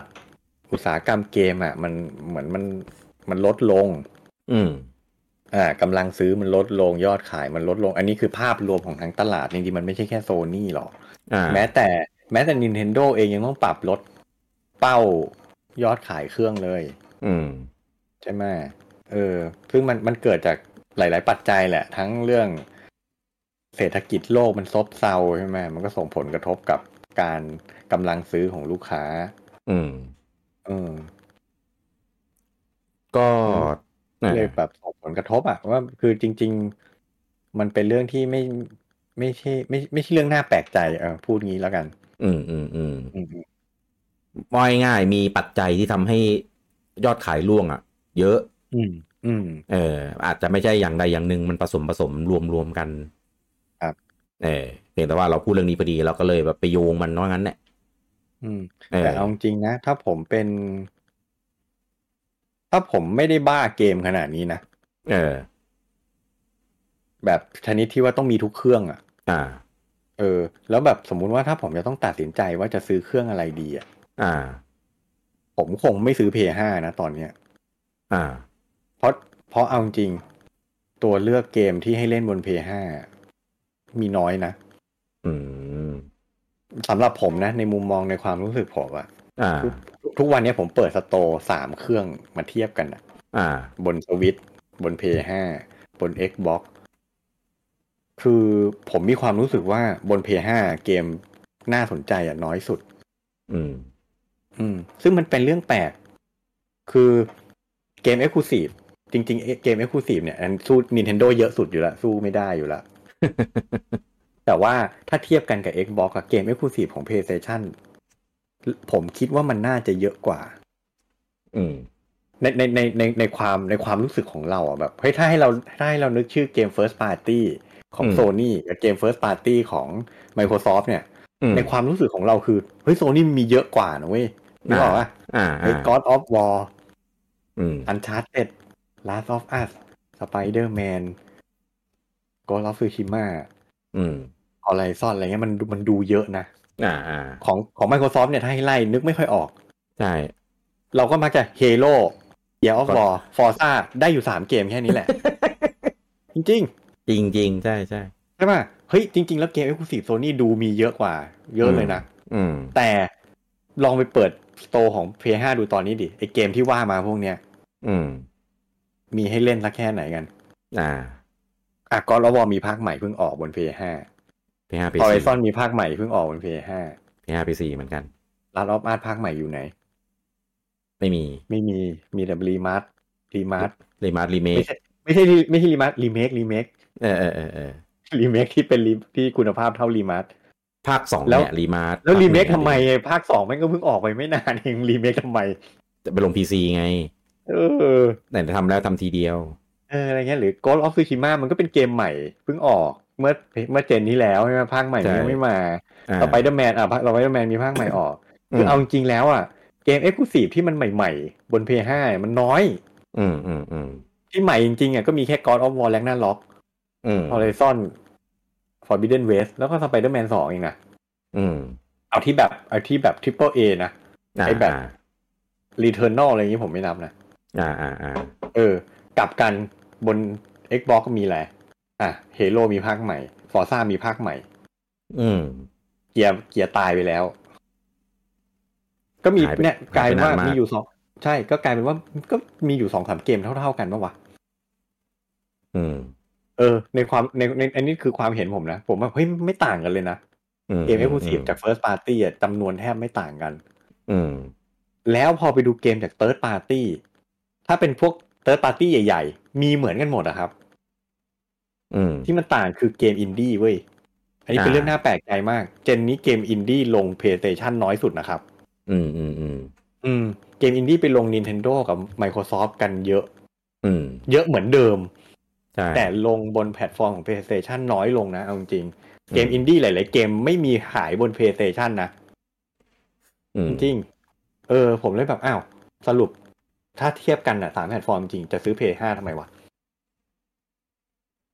จริง ๆ ถ้าถ้าให้ผมเลือกอะผมซื้อ p 5มาผมก็ไม่เอามาเล่นอินดี้อยู่ดีอะ ใช่ จะซื้อ PS5 มาเล่นอินดี้ทำเพื่อ ผมรู้สึกว่า เออกูซื้อเครื่องมาแรงขนาดเนี้ยกูมานั่งเล่นอินดี้ทำไมวะ เออ เออเนี่ยคืออย่างของบน Microsoft เนี่ย คือจริง ๆ แล้วอ่ะฮาร์ดแวร์อะมันแรงกว่ากว่ากว่า P5 นะ Xbox ใช่ Series X นะ เอ ใช่ อ แต่ว่าผมว่ามันมันรู้สึกมันเฟรนลี่กว่า ถ้าจะเล่นอินดี้อ่ะ ไม่รู้ทำไมเหมือนกัน อ่า เอาจริงๆสาเหตุหลัก ๆ คือมันถูกกว่า อ๋อ อ๋อ แล้วก็ เออ แล้วก็ผมมีซีรีส์ S ด้วย อ่า เออ ผมก็เลยเหมือนต่อซีรีส์ S ไว้ตรงแบบมอนิเตอร์ตรงตรงข้างทีวีอ่ะ อ่า มันแบบปุ๊กปักเล่นอินดี้ได้อะไรเงี้ยเออเออแต่พอผมไปเล่นซีรีส์ผมก็ไม่ค่อยได้ ไม่ค่อยได้เปิดอินดี้สักเท่าไหร่หรอก อืม เออเออเออก็ก็ก็ก็เลย จะเป็นคนละคนละฟีลกันกับกับของ P5 ครับ ส่วนของ Switch เนี่ยแน่นอน ก็ต้องดูว่าอินดี้นั้นน่ะเป็นเกมที่แบบเหมาะที่จะเล่นแบบพกพาไหม อ่า เออ ซึ่งส่วนใหญ่จะได้แหละ ใช่ เกมอิน ใช่ ดี้มันส่วนใหญ่มันก็ไม่ใช่เกมที่ต้องการสเปคอะไรสูงมาก อ่าม าย ถ้าเป็นแบบพิกเซลเป็นอะไรเงี้ยอ่าเหมาะมากแน่นอน อ่า ซีออฟสตาร์เงี้ยขนาดเครื่องอื่นเล่นได้แบบผ่านซับสคริปชั o นที่เรามีอยู่แล้วอะ อ่า ยังมาซื้อเล่นในสวิชเลย อ่า เอออะไรอะไรแบบนั้นนะเออเออเออ ทุกวันเนี้ย ทุกวันเนี้ยจะเล่นเกมอินดี้แต่ละทีเนี่ยคิดแล้วคิดอีก ทำไมอะ คือจริง ๆ เล่นบนสวิตช์มันดีสุดแหละ อ่า แต่ว่า มันแพงกว่าไง อ๋อ ผมก็แบบเฮ้ยโหเกมนี้อื้อหือแพงไปหน่อยว่ะ ยอมซื้อถูกๆ เล่นบน Xbox ก็ได้มั้งอะไรเงี้ย เออ ต้องต้องดูว่าเน้นเน้นเล่นแบบไหน อ่า อ่า ถ้าเล่นอยู่กับบ้านอยู่แล้วอะก็แพลตฟอร์มไหนก็ได้เหมือนกัน ใช่ใช่ เออถ้าจะพกพาจะนอนเล่นอะก็ ก็สวิชก็ตอบโจทย์หรือ จริง ๆอาจจะบอกว่าแฮนด์เฮลพีซีอื่นก็ตอบโจทย์จะพูดอย่างนี้ก็ได้นะ ใช่ เออแต่คุณจะซื้อเครื่องราคานั้นเพื่อมาเล่นเกมอินดี้แม่งโคตร ก็ไม่ใช่อ่ะ โคตรไม่ใช่อ่ะหนักหนักกว่าเพย์ เอ ห้า ออี อีกเพราะว่าพวกนั้นน่ะแพงกว่าบรรดาคอนโซลอีกนะ ใช่ แพงกว่าแพงกว่าเยอะเลย แพงกว่าเป็นหมื่นเลยนะ ใช่ คอนโซล เออ เนี้ ตอย นนี้ อย่าง ตอนนี้เพย์ห้าเต็มที่ก็ไม่เกินหมื่นเจ็ดมั้ง เหมือนเหมือนประมาณหมื่นแปดเกือบเกือบสองหมื่นอะว่าง่าย ไม่ถึงอะผมว่า ๆเออ ไม่คือ ไออะไรวะ ตัวรุ่นเก่าอะรุ่นเก่า อ่า ก่อนสรุ่นรุ่นแรกอะถ้า อืม ซื้อซื้อ อย่างของผมอะซื้อ power buy อะหมื่นเจ็ด อ่า หมื่นเจ็ดพันเก้ามั้งเอออะไรประมาณนั้นอะ อืม เนี่ยแต่ถ้าเราไปซื้อ handheld pc ตอนเนี้ยเท่าไหร่ ตัวตัวใหม่ของอะไร msi เหรอ msi เกือบสามหมื่นอะ คือทะลุสามหมื่นหมด เอ้ยทะลุสองหมื่นหมดอะว่าง่าย เออ ตัวถูกสุดยังสองหมื่นสี่สองหมื่นห้า ๆอ่า ใช่ อืม หรือจะเป็นพวกสตรีมเด็กอะไรก็ก็ทะลุทะลุเหมือน กัน เพิ่มแต่งนิดซื้อโน้ตบุ๊กไปเลยดีกว่าเปล่าวะ มันก็ไม่สะดวกในแง่ของการบุกทางไง เออ เออ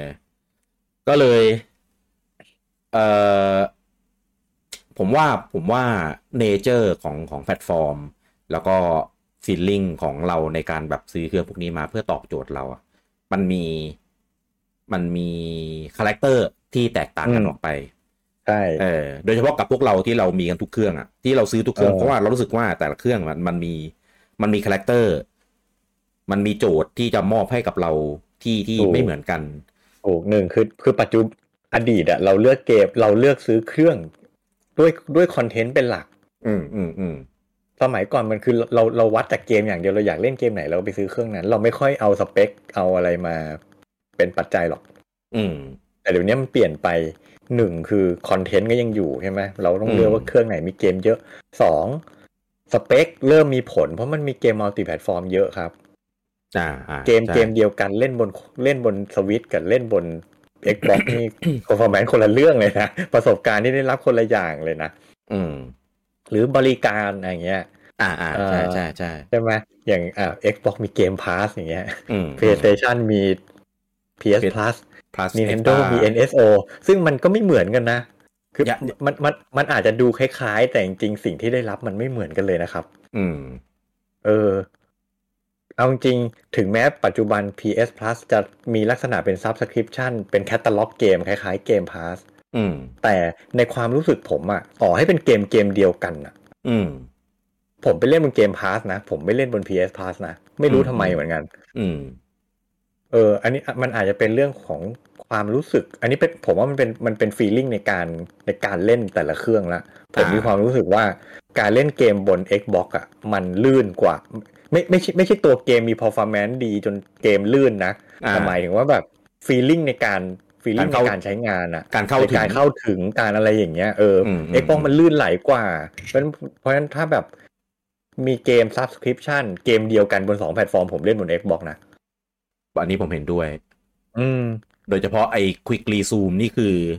ใช่ Quick Resume นี่มันเป็นอะไรที่แบบเจ๋ง มาก สวรรค์ส่งลงมาเกิดชัด เออ ไม่ต้องมาไม่ต้องมาปิดเกมสลับเกมเลยนะ เออ สลับไปเลยแล้วเดี๋ยวค่อยเปลี่ยนกลับมาเล่น ๆแล้วมีอยู่แพลตฟอร์มเดียว ใช่ แล้วคือเอาจริงๆตอนที่เครื่องออกใหม่ๆ แล้วมันเปิดตัวว่ามีฟีเจอร์เนี้ย อืม ไม่ได้มีใครสนใจนะครับ อ่าอ่าใช่ มีไปทำไมวะฟีเจอร์อะไรวะ อืม พอมาได้ลองพอได้มาใช้จริงทุกคนชมกันหมดเลยครับ อ่า ว่าโอ้โหนี่คือฟีเจอร์ที่แบบมันสร้างสรรค์สุดๆ เจ๋งสุด จริง ๆ ซึ่งคืออันนี้มันผมมีคำพูดอยู่คำหนึ่งที่จริง ๆ ผมชอบใช้แบบตลกๆอะแต่จริง ๆ มันมันมันมันมีเคสแบบนี้เกิดขึ้นมาเยอะ ก็คือว่าเขานำเสนอในสิ่งที่เราต้องการ โดยที่เราไม่รู้ตัวด้วยซ้ำว่าเราต้องการสิ่งนั้นอ่ะ อืม เออ ก็ ใช่เลยนะ อืม เออคือคือตอนแรกอะผมก็คล้ายๆลุงอูมแหละก็คงเป็นฟีเจอร์แบบกิมมิกอะ เออ เออคงไม่ได้ไปใช้ประโยชน์อะไรมันขนาดนั้นหรอก แต่ถึงเวลาจริงแม่งแม่งเวิร์กมาก ใช่ เออแม่งเวิร์กมากแม่งตอบโจทย์ในเรื่องของการใช้งานจนแบบจนเสียนิสัยเอาลิกนี้แล้วกัน ถูกทุกวันนี้ แบบปิดเกมไม่เป็น ใช่ แล้วแล้วไอ้ความที่แบบ สมมติเราเล่นเกมอะไรอยู่สักเกมหนึ่งแล้วมีคนมาชวนและอินไว้เรามา แล้ว เออ แล้วเวลามีคนอินไว้มามันจะเด้งมาเป็น notification ใช่ไหม อ่าอ่า เออกดปุ่ม Xbox ค้างอ่ะ ก็คือมันจะสลับไปเป็นเกมนั้นให้ วาร์ป เลย ไปเลย อะ ครับวาร์ปไปเลย เออ คือแบบโหคือคือมันสะดวกจนทำให้เคยตัวให้เสียนิสัยอะขนาดนี้แล้วกัน เออ จนอยากให้คนอื่นช่วย ช่วยได้ปลดลอกเอาไปทำตามให้ ให้ให้มี เออ เออ มันเป็น มันเป็น มันไม่ใช่ มันไม่ มันไม่ใช่ performance อ่ะ มันไม่ใช่ content อ่ะ มันเป็น มันเป็น UX อ่ะ ใช่ มันเป็น มันเป็น ฟีเจอร์อะ ใช่ มันเป็นฟีเจอร์ที่แบบไม่ได้ไม่ได้เด่นไม่ได้อะไร แต่มันทำให้ประสบการณ์ในการใช้งานแม่งแบบ อืม เออ มัน มัน มัน มัน มัน มันสร้างความรู้สึกที่ดีให้เราโดยเราไม่รู้ตัวเหมือนกันอ่ะ แล้วเราติดอ่ะ มใช่ แล้วพอไปเล่น ใช่ แพลตฟอร์มอื่นแบบเฮ้ยทำไมแม่งทำอย่างนั้นไม่ได้วะ เออ เออ จริง โดยเฉพาะกับ p 5เนี่ย ผมว่ามันควรจะทำได้มาก ๆ อืม แล้วมันทำออกแบบเมนูมา เหมือนจะทำได้เลยนะ ไอ้ตรงสวิชเชอร์อะไรของมันอะ อ่าอ่าอ่าอ่า เออคือแบบตอนแรกผมว่าเอ้ยใช่ปะวะปรากฏสวิตช์ปุ๊บก็คือมันปิดเกมเก่าไปเลยเว้ยแล้วก็เปิดเกมใหม่ให้ เออ เพื่อเพื่ออะไรก็ไม่รู้อะ เพราะว่าหน้าโฮมอะมันโชว์ได้แค่ไอคอนเซตหนึ่งอะ อืม แล้วที่เหลือมันก็จะไปอยู่ในแบบเหมือนคล้ายๆสวิตช์เลยไปอยู่ในแบบ all all เกมอะ อ่า ซึ่งคุณถ่ายแป๊บเดียวคุณก็เจอแล้วไอเกมที่คุณเพิ่งเล่นไปอะไม่เห็นจะต้องมากด อืม สลับตกจากตรงนั้นเลยอะซึ่งไม่สะดวกเลย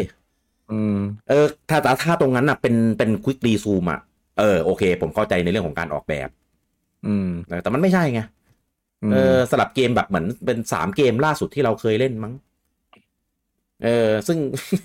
สามเกมที่เราเล่นล่าสุดไอคอนมันก็อยู่ตรงแถวแถวติดติดๆกันอยู่แล้วไง เออ เอ เอ อ อที่ที่ว้าวของควิกรีซูมอ่ะ ตอนแรกผมเข้าใจว่า อืม ควิกรีซูมเนี่ย ต้องมีไฟเลี้ยงมัน อ๋อ เออ จะรีซูมได้ จริงๆเปล่าเว้ย ถอด เออ ปลั๊กไปแล้วอ่ะ ใช่ ปิดเครื่อง ใช่ ถอดแบบฮาร์ดฮาร์ดคลสอ่ะ แล้วถอด อ่า ปลั๊กด้วยนะ เออ เสียบปลั๊กเปิดเครื่องกลับมาแม่งยังควิกรีซูมอยู่เลยอ่ะ แบบเฮ้ย ใช่ใช่ผมเค อะไร ย กันเนี่ย ย้าย เออ ย้ายจากตรงหน้ามอนิเตอร์เนี่ย ไปตรงหน้าทีวี อืม เออเออแล้วก็แบบเราก็ไม่ได้ปิดเกมอะผมก็ดันไปแล้วก็ไปเลือกเหมือนลุงโอมาก็คือเป็นเป็นฮาร์ดชัดดาว เออ เออ แล้วก็ไม่เป็นไรก็เพราะว่าเราเล่นแล้วเซฟแล้วเล่นใช่ไหมดักในเกม ใช่ใช่ก็แบบเอ เอ อ อ ไม่เป็นไรให้ให้มันปิดไป แล้วเดี๋ยว ใช่ ค่อยเปิดใหม่ก็ได้ เดี๋ยวมันก็คง ควิกรีซูมหายก็ไม่เป็นไร ใช่มันก็ปิดปิดอะไรของมันไปเองไป เปิดมาปุ๊บอ้าว เออ แม่งยังอยู่ ยังอยู่ใน งงเลยอ่ะ เอออันเนี้ยไม่เข้าใจหลักการเหมือนกันเห็นบอกเออมันเก็บไว้ที่แรมรุ่นนู้นนี่นั่นอะไรเงี้ย แต่แต่ไม่เข้าใจเลยเว้ยว่ามันทำงานยังไง แล้วมันเล่นต่อเฉยเลยอ่ะมัน เออ เกมมันไม่ค้างไม่อะไรด้วยนะ รู้แค่ว่าว้าวชิบหาย ใช่ โคตรว้าวอ่ะเอออันเนี้ยถือว่าเป็นเรื่องที่ดี เออ เออ อ่ะก็ เดี๋ยวกลับมาแล้วพูดถึงไหนกันแล้วเนี่ย เออ เกมอินดี้ เออเออ ม ใช่ใช่ใช่พูดพูดถึงเกี่ยวกับอนาคตน่ะ เรามาเรามาวนถึงในส่วนของ PlayStation แล้ว เออก็เรื่องเรื่องของยอดขายอะไรที่ตกที่ลุงองบอกว่ามันก็มีมีหลายตัวแปร อืม อ่ามีหลายตัวแปรไม่ได้ไม่ได้แปลว่ามันจะเกี่ยวข้องกับการที่เอาตัวเกมตัวเองไปลงในแพลตฟอร์มอื่น แล้วทำให้เหมือนแบบมันลดยอดขายฮาร์ดแวร์ลงอะไรอย่างนี้มันอาจจะไม่ได้ส่งผลโดยตรงขนาดนั้น ทำไมขนาดนั้น เออแต่แต่ต่อไปในอนาคตเราก็ไม่รู้ไงในระยะแบบ อืม สิบปีสิบยี่สิบปีอะไรเงี้ยมันอาจจะส่งผลจริงๆก็ได้ ต้องรอดูกันต่อไป เออแต่ว่ามันอย่างที่บอกแหละว่าทางโซนี่เองอะ่ะเขาก็ได้เลเวนูด้านอื่นมามาถม อืม อ่าเพียงแต่ว่าไอ้พวกเนี้ยมันไม่ได้ชูให้เห็นในในในในมุมมองของพวกเราขนาดนั้นไง อืม เออว่าจะเป็นเรื่องแบบรายได้ของบริษัทเราต้องไปดูในเรื่องของแบบเวลาเขาทัดแบบแสดงผลประกอบการอะอ่า มันก็จะมีตัวเลขตรงนี้ตรงนี้อยู่ในเรื่องของแบบรายได้ เรื่องของกำไรในแต่ละปีอะไรประมาณนี้ อืม เออ ก็อันนี้ต้องก็ต้องก็ต้องรอดูกันยาวๆ แต่ผมมองว่าก็ก็โซนี่อ่ะเขาก็มีการบอกเองว่าเขาผู้บริหารนะนะ บอกว่าก็มีการเล็งเห็นเรื่องของการที่จะเอา e x c l u s i v e เนี่ยไปลงในแพลตฟอร์มอื่นเพิ่ม ครับ อ่าซึ่งซึ่งซึ่งก็ผมคิดว่าไม่น่าเหมือน Microsoft แน่ๆที่จะเอาไปลงคู่แข่งอ่ะ ผมคิดว่าแพลตฟอร์มอื่นที่เขาหมายถึงก็คือ PC ก็คือสตรีมนั่นแหละ อ่าก็คือสตรีมก็คือเหมือนเดิมแหละว่าง่ายๆ อืมอืมเพียงแต่ว่า เอออ อาจจะเพิ่มจำนวนเกม อ่าใช่เพิ่มเพิ่ม แต่จ เพิ่ ริงๆ ไป มันจะ อีก เพิ่ม ผมว่ามันจะเพิ่มได้ไม่มากหรอก เพราะจริงๆแล้วปัจจุบัน IP ที่มันเป็นของโซนี่เองจริงๆมันก็มันไม่ได้เยอะอะ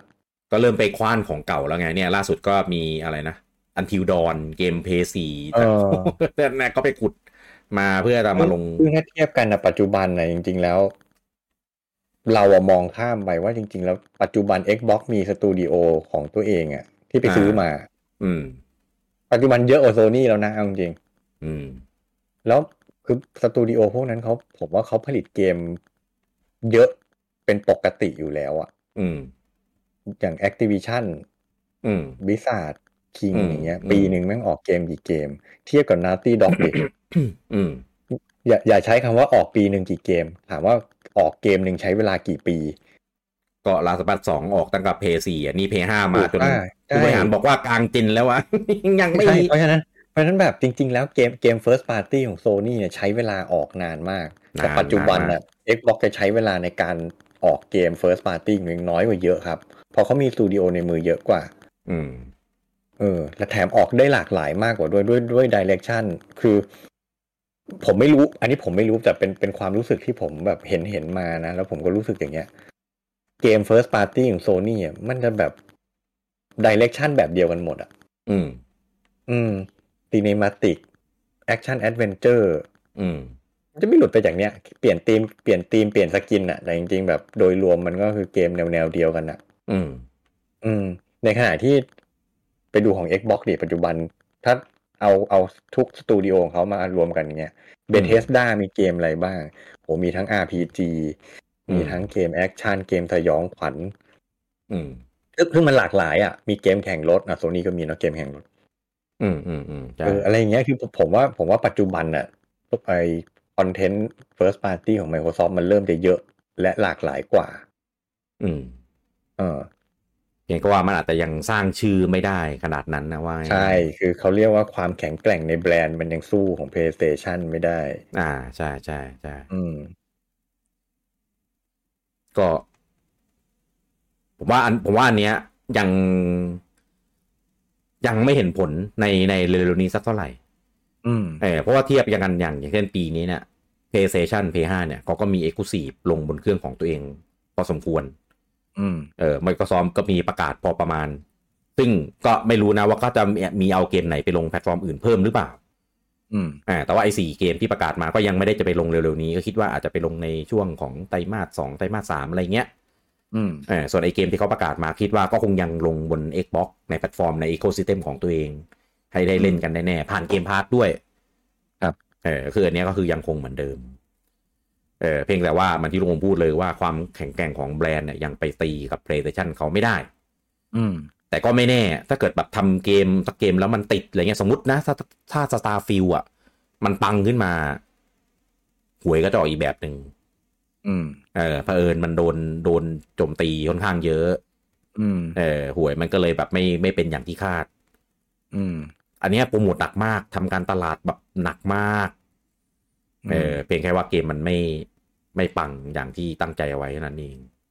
เงียบมากเลยนะ ถ้าเทียบกับสกายริมตอนนั้น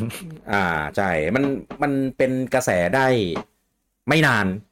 ไม่กี่วันน่ะไม่ เออใช่ ใช้เป็นหลักวันน่ะ อืม แต่ผมคิดว่า เออ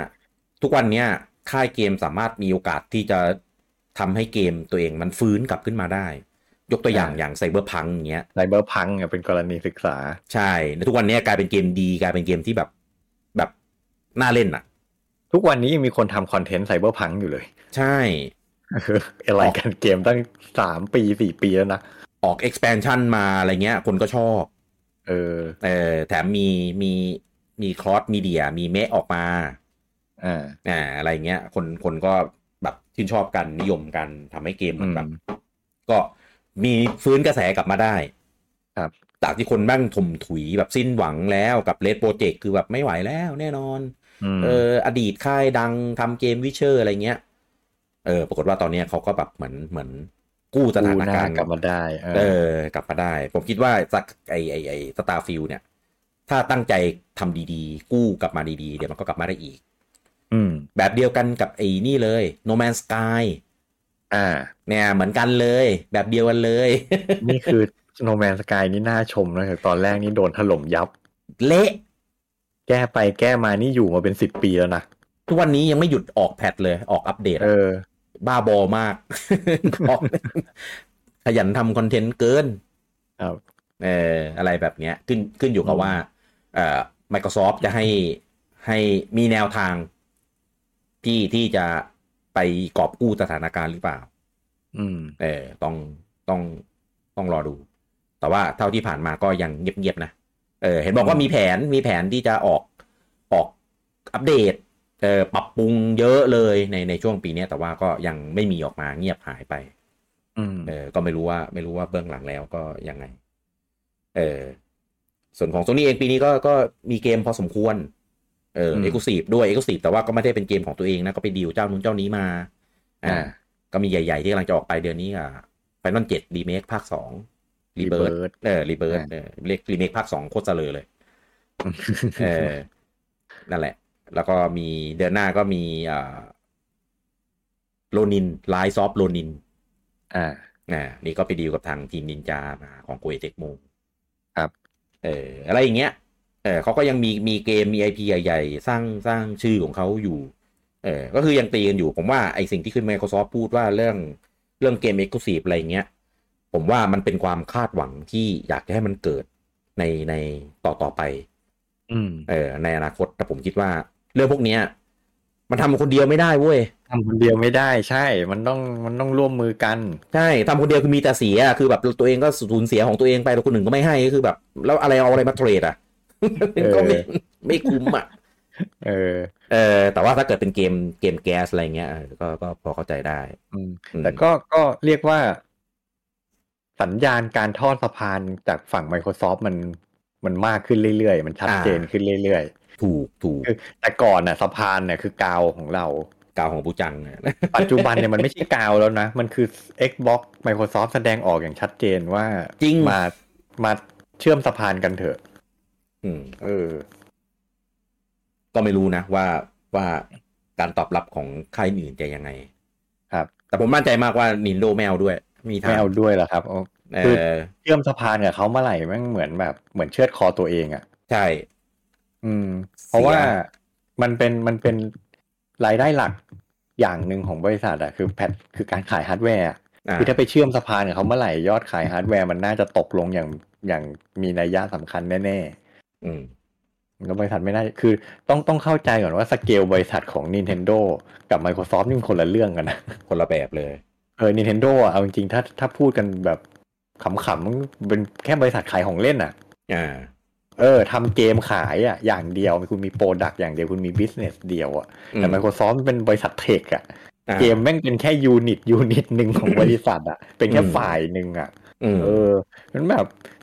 คือ Nintendo คือเขาเรียกว่าไง Nintendo ทั้งบริษัทแข่งกับฝ่ายฝ่ายเดียวของ Microsoft เองนะแล้วเขาข้างหลัง Microsoft เขามีนู่นนี่นั่นเป็นแบ็กอยู่เต็มไปหมดเนี่ยจริง ๆ มีมีประเด็นหนึ่งที่แบบผมอยากจะพูดแต่เรายังไปไม่ถึงแต่ผมแย้มไว้ก่อนแล้วกัน ว่า ว่า ในอนาคตต่อต่อๆไปถ้าแข่งกันต่อไปเนี่ย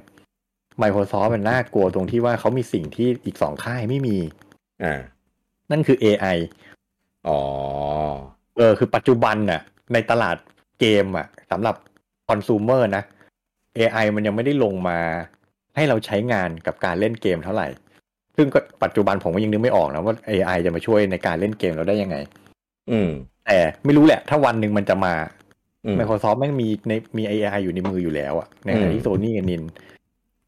เราปัจจุบันเราไม่รู้ว่าเขามีหรือเปล่า แต่เราไม่เห็นไงก็ก็ตีว่าไม่มีไปก่อน อ่า อืม นั่นแหละผมว่าคือถ้าแข่งกันในระยะยาวยังไง Microsoft แม่งน่ากลัวสุดอยู่แล้ว อืม เพราะมันมีมันมีเทคในมืออยู่เยอะมาก ก็ก็น่าคิดนะ อืม ผมว่าเขาน่า ห จะ รือแม้กระทั่งว่า อ่า หาหาหาทางเอามาแบบอัดแอปใช้แหละ ใช่ เออ หรือแม้กระทั่งจะแข่งกันในในในในรูปแบบเดิมๆแข่งกันที่ฮาร์ดแวร์อย่างเงี้ย อืม อ่ะเอาคอนโซลปัจจุบันเราก็จะเห็นว่า Microsoft ก็สามารถนำเสนอฟีเจอร์ใหม่ อะไร อืม ใหม่ ๆ เครื่องแรงกว่าเขาได้ใช่ไหม หรือเนี่ยที่มีข่าวลือว่าถ้าจะมาลงกระโดดลงมาตลาดแฮนด์เฮลพีซีอย่างเงี้ย อ่ะ ยังไงก็ได้เปรียบ เพราะว่า OS มันเป็นของตัวเองอะ อืม เครื่องของคู่แข่งยังต้องใช้ OS ของ Microsoft เลย อืมอืมอืม ใช่ไหมเพราะฉะนั้นยังไงถ้าออกเครื่องแบบนั้นน่ะ เครื่องของตัวเองดีสุดดีสุดในตลาดอยู่แล้ว เพราะว่าคุณสามารถ optimize เครื่องกับ OS ให้มันเข้ากันได้มากที่สุดกว่าของคู่แข่งแน่นอน อืม ถูกไหมเอออ ม ต้นทุนต้นทุน คุณก็ถูกกว่าเขาด้วย เพราะว่าคู่แข่งต้องมาซื้อ OS จากคุณไป แต่คุณเอา OS ของตัวเองลงไปขายลูกค้าต้นทุนมันถูกกว่าอยู่แล้ว อืม เพราะฉะนั้นผมเชื่อว่าถ้า Microsoft ทำจริง น่าจะทำในราคาที่สมเหตุสมผลได้กว่าคู่แข่งเจ้าอื่น อืมอืมอืม เออเพราะต้นทุนมันถูกกว่า อืม อืม ซึ่งอ่ะอันนี้เรามาขอขอโดดมาเรื่องนี้เลยแล้วกัน ไหนไหน ล รู้ อง แล้ มาว วิเคราะห์กันเนี่ยเออข่าวลือนี้มันมีความเป็นจริงได้มากน้อยแค่ไหน อ่าอ่าอ่า เออเครื่องรุ่นใหม่เอาเอาเครื่องรุ่นใหม่ก่อนที่ว่ามีข่าวเอ้ยไม่ใช่ข่าวลือด้วยฟิลพูดเองว่าปลายปีนี้จะมีเครื่องรุ่นใหม่ ประกาศแล้ว เราเออ วิเคราะห์ เออ ที่คิดว่าไง มันจะเป็นเครื่องยังไงลักษณะไหน คือคือผมอะผมคิดว่าเขาจะฉีกนะในคือในเมื่อคอนโซลตัวเองอะ อืม มันมัน มันไปงัดกับเขาไม่ไหวแล้วอะ อ่า ก็เลยฉีกเวไปในตลาดใหม่แทน อ่า เออคือตลาดไอ้ handheld pc นั่นแหละไฮบริด ครับ ที่ที่ปู่สร้างเอาไว้ แล้วก็ตอนนี้คนก็แบบ เหมือนไปลุมเริ่มลุมแทะกัน อืม แต่ว่าก็ยังไม่มีใครไปแบบแบ่งมาได้ก้อนใหญ่มากนักเออ ครับ เพราะหลักๆ ปู่ก็ยังเป็นเจ้าตลาดอยู่ อืม เออในในในเจนเจนเนี้ยนะ อืม เออแต่เจนหน้าไม่รู้ อืม เออ ก็เลยผมคิดว่า Microsoft น่าจะเล็งเห็นตรงเนี้ยว่าตัวเองน่าจะมีศักยภาพ ที่น่าจะทำได้ อืม เออ ก็เลยคิดว่าแล้วก็แล้วประกอบกับข่าวลือที่ว่ายังให้ทีม Surface ไปทำแบบ Windows สำหรับแผ่นเดียว PC เพิ่มอะไรเงี้ย อืมอืม ผมคิดว่าน่าจะเป็นเป็นเป็นอ่า strategy เดียวกันกับของ Google ก็คือออกเป็น Android มา อ่า อ่าแล้วก็ให้ให้ค่ายอื่นเนี่ยเอาไปใช้ แล้วก็ตัวเองก็มีทำฮาร์ดแวร์มันอยู่ในตลาดนี้ด้วยบ้างอะไรเงี้ย ครับ เออ ผมคิดว่าน่า น่าจะเป็นทรงนั้น อืม เออ ส่วนส่วนจะเป็นแบบฮาร์ดแวร์ที่ก้าวกระโดดไปอะไรอย่างเงี้ย อันเนี้ยเอาตรงๆ ผมไม่เห็นภาพเลย อืม เออ อันเนี้ยผมว่าอันเนี้ยบียอนเกินกว่าที่เราจะจินตนาการได้ ครับ เออแต่ผมคิดว่าการที่จะมาลงตลาดนี้ได้อะก็ต้องต้องคิดเรื่องในแง่ของการตอบโจทย์ อืม เออในตลาดในในระดับหนึ่งก็คือแบตเตอรี่คงทนได้ performance ดีเอ่อการพกพาที่ไม่ไม่ลำบากมากนัก ซึ่งตอนไอ้ตรงเนี้ย ผมว่าเครื่องหนึ่งที่มีอยู่ในตลาดตอนเนี้ยแม่งไม่ไม่น่าสะดวกในการพกพา ผมอะ ใหญ่ ยังไม่มี ผมยังไม่มีเป็นของตัวเอง แต่ผมอะ อ่า ได้ไปจับจับมาแล้ว อืม มันใหญ่มาก ใหญ่มาก เออ แล้วมันไม่ใช่แค่เรื่องของความกว้าง เออ มันเป็นเรื่องของความหนาเว้ย ใช่ ที่ที่มีปัญหาสำหรับผมนะ คือผมก็ไปลองจับอย่าง ROG อะไรเงี้ย า ไอเรื่อง า ไอเรื่องความใหญ่ความกว้างของมันนะผมไม่ค่อยเท่าไหร่ อ่า เพราะตราบใดที่มันแบนผมยัดใส่กระเป๋าได้ไม่ลำบาก อ่า แต่ก็อาจจะกระเป๋าใบใหญ่หน่อย แต่พออ ม มันหนาปุ๊บเนี่ย คือมันกลายเป็นมันกินที่ในกระเป๋ามากๆเลยเว้ ยเออ คือ แล้วยิ่ง ทั้ แบบพอพอพอพยายามจะทำกลิปให้มันเป็นเออร์โกอ่ะมันก็ยิ่ง อ่า ยิ่งกินที่เข้าไปใหญ่อ่ะ อ่าใช่ถูกต้อง เออ ยิ่งยิ่งใหญ่ ยิ่งหนาหนักด้วย อืม คือแบบผมลองจับจับดูคือแบบโหกูจะถือเล่นได้นานเหรอว่าแบบเนี้ย ใช่ทุกวันนี้ Switch อะ แค่นอน ทุกวันนี้แค่นอนถือ iPad ยังหนักอ่ะยังเมื่อยอ่ะ เอ อ ไอ้พวกนี้มันหนักกว่า iPad อีกนะแบ จริ บ ง โหนอนเล่นไหวเหรอวะไม่ไหวหรอก จริง อืม ก็ก็ยังยังไม่รู้เหมือนกันว่าคนที่ซื้อไปอะไรเงี้ยเขา ตอบโจทย์หรือเปล่า อืม เออหรือว่าเป็นสายเทคที่แบบพอมีแบบเนี้ยยังไงก็ต้องจัด อืม เออเออมันก็จะมีสองแบบมันเล่าอะแล้วก็เอ้ยแม่งเป็น Nintendo ไงกูซื้อกับแบบเอ้ย อืม เครื่องนี้น่าจะตอบโจทย์การใช้งานว่ะก็เลย อืม ซื้ออะไรแบบเนี้ย ครับ อีกอีกประเด็นหนึ่งที่ที่ที่ตอนเนี้ยยังไม่รู้ว่ายังไง แต่ผมคิดว่าน่าจะยังโซฟไม่ได้ในในเทคโนโลยีปัจจุบันก็คือเรื่องของแบตเตอรี่ แบตเตอรี่อืม เออก็มีคนบ่นก็ว่าแบบคือก็โอเคนะ เล่นเกมภาพก็ได้อยู่กับกับของอะไรอะไรเงี้ยเอออแต่ว่าแบตก็จะแบบเต้นได้ไม่นานนะ อืม เออ ก็คือกลายเป็นว่าเป็นเครื่องพกพาจริง แต่ว่าไม่ได้เอาไปเล่นข้างนอกแบบจริง ๆ ก็คือไว้เล่นในบ้านนั่นแหละ เพียงแต่ว่า อืม ไปนั่งเล่นโซฟา นั่งเล่นเก้าอี้ ไม่ต้องไปเล่นหน้าคอม ไม่ต้องไปเล่นหน้าทีวีอะไรอย่างเงี้ย อ่า แทน มันก็อาจจะตอบโจทย์ไลฟ์สไตล์บางคนที่แบบไม่ได้มี อ่า ทีวี ไม่ได้ใช้ชีวิตอยู่กับจอทีวีอ่ะ อ่า ซึ่ง ใช่ใช่ ผมว่าคนรุ่นใหม่ ๆ คนคนเจนปัจจุบันน่าจะใช้ชีวิตกันแบบนั้น ใช่ใช่ อืม ผมผมคิดอย่างนั้นเหมือนกัน ใช่ เพราะว่า เออ หลังๆผมแบบ ผมมีโอกาสได้คุยกับแบบคนรุ่นใหม่ๆอายุยี่สิบกว่าๆเงี้ยลูกน้องที่ทำงานน้องๆที่ทำงานอะไรเงี้ย เออเออ เฮ้ยบางคนเรียกว่า อย่าอย่าว่าแต่ไม่ได้ดูทีวีอ่ะ อืม ไม่มีทีวีเลยดีกว่า บางคนอ่ะ อืม เออ ไม่มีทีวีเป็นของ แต่ ตัวเองแล้วอ่ะ เข้าใจ อืม อืม เพราะฉะนั้นแบบ อย่าง ไอ้เรื่องซื้อคอนโซลมาต่อเข้ากับจอทีวีนี่ก็ผมว่ามันน่าจะมีเปอร์เซ็นต์ที่ลดลงอ่ะ อืมใช่ อืม เหมือนเหมือนเทรนด์มันมันมันเปลี่ยนไปละ ไลฟ์สไตล์คนมันเปลี่ยน อ่าใช่ อืม ดังนั้นผมผมไม่รู้ว่าสมมติถ้าออกเป็น handheld PC จริงเนี่ยจะจะเป็นจะเป็นแบบไหน อ่า ผมผมยังไม่คิดว่าเขาจะออกคอนโซลเจนใหม่ อืม เออ อันนี้หมายถึง Microsoft ใช่ไหม Microsoft อ่าอ่า เอ อ่า อเออที่ว่าจะมาปลายปีเนี้ย ครับ อ่ะจบแล้ว คือผมผมเห็นคล้ายๆกัน คืออ ม มันยังไม่ถึงเวลาของเจนใหม่อ่ะ อ่า ใช่ เร็วไป อืมมองในแง่ของมองในแง่ของภาคการผลิต ผมว่า ไอเขาเรียกว่าไง อืม investment ที่ลงไปอ่ะ อืม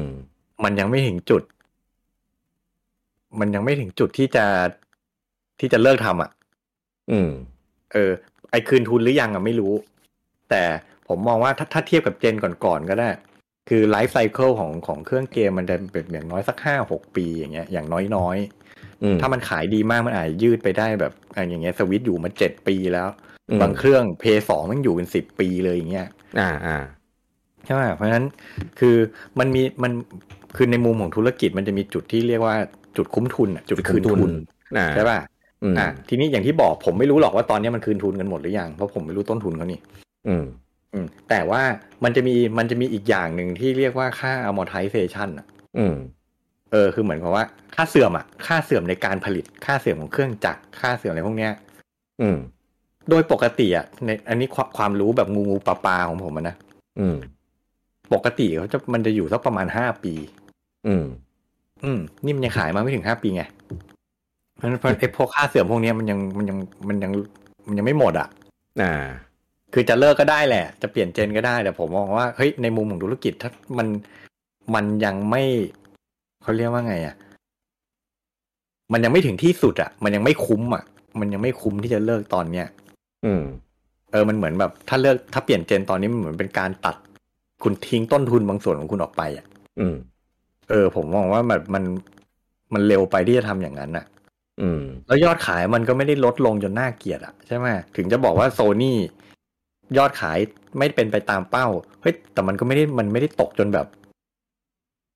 น่าเกลียดอะ อื มันก็ยังไปได้เรื่อยๆของมัน Xbox ก็เหมือนกันแหละ เออเพราะฉะนั้นผมว่าไม่ใช่เวลาที่ออกจะออกเจนใหม่ อืม แต่จะเป็นเครื่องแบบอัปเกรดไหมอ่า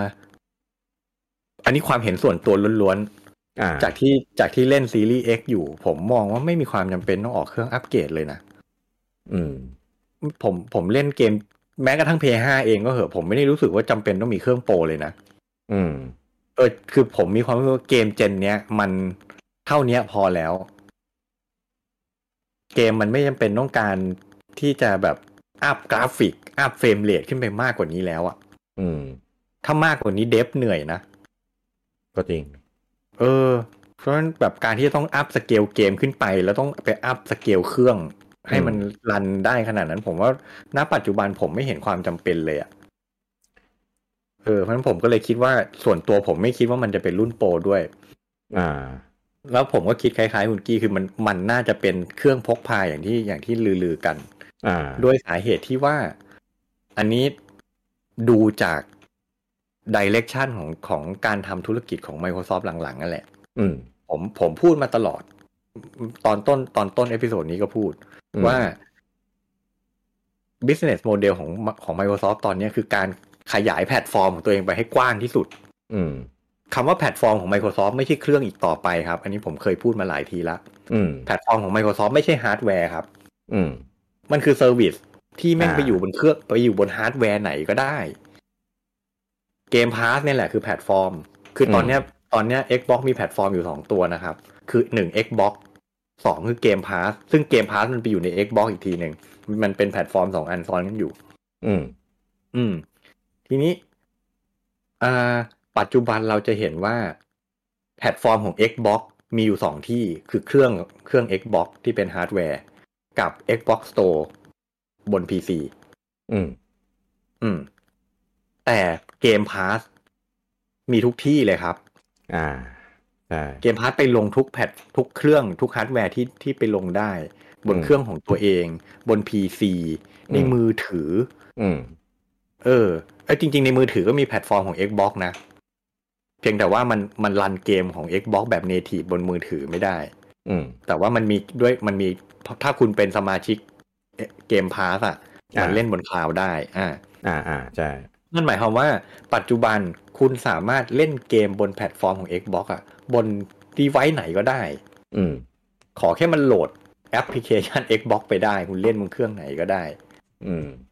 เออ ซึ่งมันเป็นปัจจุบันมันเป็นคลาวด์ อืม อืม ซึ่งผมก็ลองใช้ พวกเราก็ได้ลองใช้กันดูแหละ เล่นแบบสตรีมมิ่งอ่ะ อ่า เขาเรียกว่ารีโมทเพลย์เออ ในหมดเพลย์ อ่าทั้งของ Xbox และของ PlayStation PlayStation อันนี้จากประสบการณ์ที่ผมเล่นมานะ ผมชอบของ Xbox มากกว่า อืม เพราะหนึ่ง Xbox ใช้ 5G เล่นได้ อ่า ใช้เน็ตมือถือเล่นได้ อืมอืมอืมอืม ของ PlayStation ต้องต่อ Wi-Fi เท่านั้น อืม เออ ความง่ายในการใช้งานต่างกันลิบเลยนะครับ อืมอืมใช่ใช่ อืม แล้วก็ อ่า อันนี้แบบจากประสบการณ์ส่วนตัวผมว่าจริง ๆ เน็ตมีส่วน แต่ว่าเน็ตบ้านผมอาจจะไม่ค่อยดีเท่าไหร่ แต่ว่าเนี่ยจากประสบการณ์การใช้งานอะ่ะ ผมเล่น ผมเล่นรีโมทเพย์ Xbox ในบ้าน กับ PlayStation ในบ้าน ผมมีความรู้สึกว่า Xbox คันลื่นกว่า อืม อืม แล้วยิ่งไปเล่นนอกบ้านยิ่งไม่ต้องพูดถึงเลย เพราะถ้าไปเล่น PlayStation นอกบ้านผมต้องหา Wi-Fi ต่อ ก็จริงๆก็ต่อต่อฮอตสปอตจากมือถือได้ได้นั่นแหละ แต่มันก็ไม่ make sense น่ะ ลุงโอมก็ถอยแพลพอทัลสิครับ เขาทำ เนี่ยแห มา ละ เพื่อ ผมว่าเป็น นี่เป็นจุดหนึ่งที่ผมจะพูดว่า เออเออ อ่าจากประสบการณ์การใช้งานครับ ผมมองว่า PS Portal ไม่น่าซื้อเลย อ่า มันมันมันไม่สะดวกกับการใช้งานอะ่ะ ค คืออ ม มันเป็นเครื่องพกพา เราพกไปไหนมาไหน เราก็อยากที่จะแบบหยิบขึ้นมาเล่นได้เลยอ่ะ อืม เนี่ยแต่ว่าพอการที่หยิบขึ้นมาแล้ว เพราะด้วยความที่มันมันไม่ได้รันเกมอยู่ในเครื่องอะ่ะมันมัน อืม มันรีโมทอย่างเดียวอะ่ะ อืม เพราะฉะนั้นแบบทุกครั้งที่คุณหยิบออกมาคุณต้องมาหา Wi-Fi ต่อ โอเค อืม คุณอาจจะแชร์ฮอตสปอตจากมือถือคุณนั่นแหละ แต่แบบ อืม เฮ้ยมันก็ต้องมานั่งกดเชื่อมต่ออะไรกันก่อน กว่าจะได้เล่นอะ่ะ ผมมันมันมันไม่ใช่ UX ที่ดีสักเท่าไหร่ อืม อืม แล้วถามว่าอ้าวแล้ว Xbox ล่ะ ปัจจุบัน Xbox ก็เป็นแบบนั้นเหมือนกัน แต่ Xbox มันรันบน 5G ได้ไง มันเร็วกว่าพอสมควรเลยนะ อืม เออ มันฟีลิ่งในการเล่นผมว่ามันมันมันสมูทกว่าเยอะ อืม แต่ผมได้รับประสบการณ์การเล่นเกมพกพาอีกอันหนึ่งที่แบบ บางคนอาจจะบางคนอาจจะรู้อยู่แล้ว แต่เป็นประสบการณ์ใหม่สำหรับผม อืม คือการเล่นเกมบน iOS ครับ อ่า อ่า แต่ก่อนผมมี iPhone เครื่องเดียว อ่า ผมก็เล่นเกมบน iPhone อืม เมื่อเร็วๆนี้ผมเพิ่งซื้อ iPad มา ผมก็เลยลองดูว่าแบบ เฮ้ย ถ้าผมเล่นเกมเดียวกันบน iPad เนี่ย คือผมไม่ผมไม่มีความรู้เกี่ยวกับเรื่องเกมเซ็นเตอร์ของ iOS เท่าไหร่ไงผมไม่ได้ตามข้อมูลอะไรเลย อ๋อ ผมก็แค่อยากรู้ว่าแบบ เฮ้ยมันมีคาวเซฟเปล่าวะ า มันคอสโอ อ่า เกสอะไรกันเปล่าวะอะไรเงี้ย อืมอืมอืม ปรากฏว่า เฮ้ยถ้าเป็นเกมที่ที่ผูกอยู่กับเกมเซ็นเตอร์ของ iOS อะนะ อ่า มันมันจะแบบคาวเซฟแบบเรียลไทม์อะ อืม คุณเล่นเกมบน iPhone แล้วคุณปิด แล้วคุณไปเปิดบน iPad มันเล่นต่อเลยนะ อืม เออมันแบบเซฟมันเซฟมันออนคลาวทานเฟอร์มาอัตโนมัติเลยคุณไม่ต้องไปกดละโหลดเซฟอะไรให้วุ่นวายเลยนะ อืมอืม เออ ซึ่งนั่นเป็นคือจุดแตกต่างของกับกับกับรีโมทเพลย์คือ ไอ้นี่เกมมันรันบนเครื่องไง อ่า เพราะฉะนั้นตัดปัญหาเรื่องเรื่องเน็ตเวิร์ก อ่า เรื่อง response time เรื่องแลก ใช่นั้นคือผมเลยมองว่าแบบเฮ้ยยังไงยังไงการเล่นเกมบนเครื่องพกพาที่รันเกมด้วยเครื่องมันเอง อืม ยังไงก็ดีอยู่ารีโมทเพลย์ ดีกว่าอยู่แล้ว อืม อืม ทีนี้ถ้า Xbox จะออกเครื่องพกพา อืม ไม่มีเหตุผลอะไรเลยที่จะออกมาเป็นเครื่องรีโมทเพลย์อย่างเดียวเหมือน PS Portal เออ ไม่ไม่ไม่มีประโยชน์อ่ะ เพราะแอปพลิเคชัน Xbox แม่งเล่นได้บนทุกดีไว c e อยู่แล้ว อืม เออเพราะฉะนั้นถ้าถ้าจะออกเป็นเครื่องเหมือน PS Portal ผมว่าเป็นอะไรที่แบบไม่เข้าท่าเลย ไม่จำเป็นเลย อืม เออแต่ PS Portal จุดขายมันคือแบบมันยังได้ฟีเจอร์อะไรบางอย่างของจอยดู ไม่ใช่บางอย่าง มันได้ฟีเจอร์ทุกอย่างของจอย Dual Sense มา อ่า ซึ่งมือถือมันทำไม่ได้ใช่ไหม อ่า ถูก แต่ ถูก Xbox เองมันไม่ได้มีฟีเจอร์อะไรแบบนั้น เพราะฉะนั้นเขาไม่จำเป็นต้องออกพิไม่จำเป็นต้องออก Xbox Portal เพราะเพราะเพราะ Xbox ไม่มี Adaptive Trigger มาขาย เออ เออ ไม่มีครับติกฟีดแบ็ก อ่า เออ ใช่ไหมเพราะฉะนั้นไม่มีความจำเป็นที่จะออก Xbox Portal มาเลย แต่ อ่า ถ้าจะออก อ่า จริงๆอะผมมองว่ามันจะไปออกมาหน้าตาเป็น มันจะออกมาในรูปของ handheld PC อ่าม ากกว่า ใช่ อ่า ใช่ใช่ เพราะมันจะมาช่วยลบจุดอ่อนเรื่องรีโมทเพลย์ไปได้ อื ใช่ไหม อืม ก็เอามารันเนรันบนเครื่องซะเลย แพลตฟอร์มของตัวเองก็มีอยู่แล้ว ใช่ป่ะ อืม อืม แล้วอย่างที่พูดกันไปเมื่อกี้ว่าถ้าทำจริงอ่ะยังไงก็ได้เปรียบกว่าคู่แข่งเจ้าอื่ อื น ม ในตลาดเพราะตัวเองเป็นเจ้าของ OS ต้นทุนก็ถูกกว่า ถูก มีเทคอื่นๆในมืออยู่อีกเต็มไปหมด ใช่ อืมเรื่องผมผมเลยมองว่า เป็นไปได้เป็นไปได้ ถ้าถ้า อืม จะออกแล้วซึ่งแล้วก็คิดว่าถ้าทำก็น่าจะออกมาเป็นรูปเนี้ยเป็น handheld PC อืม อ่า ซึ่งเพราะว่ามันก็เป็นโปรดักที่ Microsoft เองเขาก็ไม่มีเขาก็ยังไม่มีด้วย อืม อืม จริงจริง แต่จริงๆมันมันทำให้ผมเซอร์ไพรส์เหมือนกัน ว่าเดิมผมผมไม่คิดว่า Microsoft จะออกเครื่องพกพา อ่า ผมคิดว่าไม่จำเป็นเลย ในเมื่อในเมื่อแพลตฟอร์มคุณแม่งไปบนทุก portable device อยู่แล้วอะ อืม จะออกเครื่องพกพามาทำไมวะ อืม อืม แต่เนี่ยแหละ พอหลังๆ ก็เลยรู้สึกว่าแบบ เออมีก็ดีเหมือนกันแหละ อืม มีก็ดีกว่าไม่มีอ่ะ อ่า อืม จริงจริงใช่ใช่ ประมาณ ผมเห็น นี้ เออผมผมเห็นด้วยเอออ ม ผมเห็นด้วยในในในทุกๆเรื่องเลย ผมเองเป็นคนหนึ่งที่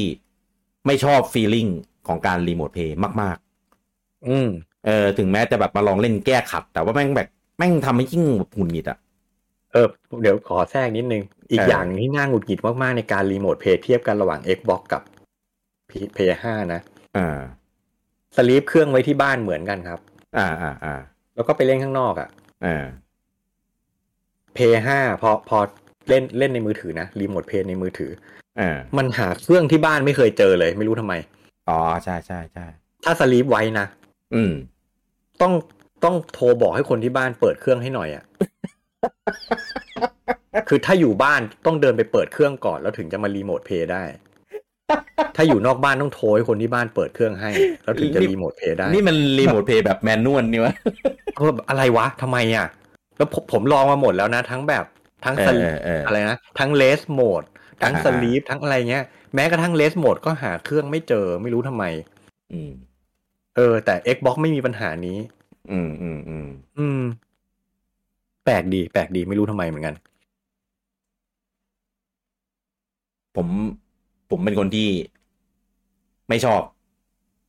เออ ไม่ชอบถึงแม้พอทัลเนี่ย จะเอามาเล่นในบ้านไม่ได้เล่นนอกบ้านอ่ะ เออ เออคือไม่ต้องนั่งหน้าทีวีอะไรเงี้ยแล้วก็นั่งเล่นพอทัล อืม แทน อืม อะไรเงี้ยแต่มันเป็นรีโมทอยู่ดีไง เออ ถ้าเปลี่ยนเป็นแบบ อ่ะ เนี่ย ใช้เกมในไลบรารีเดียวกันแล้วก็โหลดแล้วก็เล่นอะไรเงี้ย เฮ้ย อืม ถ้าอย่างงี้น่าถ้าอย่างงี้น่าสน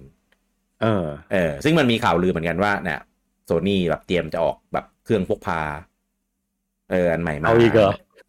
แต่แต่ไม่แต่ไม่รู้ยังไงนะ มันเป็นเหมือนแบบเป็นข่าวลือเฉย โอ้โห ถ้า ถ้า ทำ ออกมาจริง ถ้าออกมาจริงอ่ะใครซื้อพอท่อไปนี่ด่ายับเลยนะ เออ ใช่ เออ แล้วไม่ได้ไม่ได้ถูกไง เออ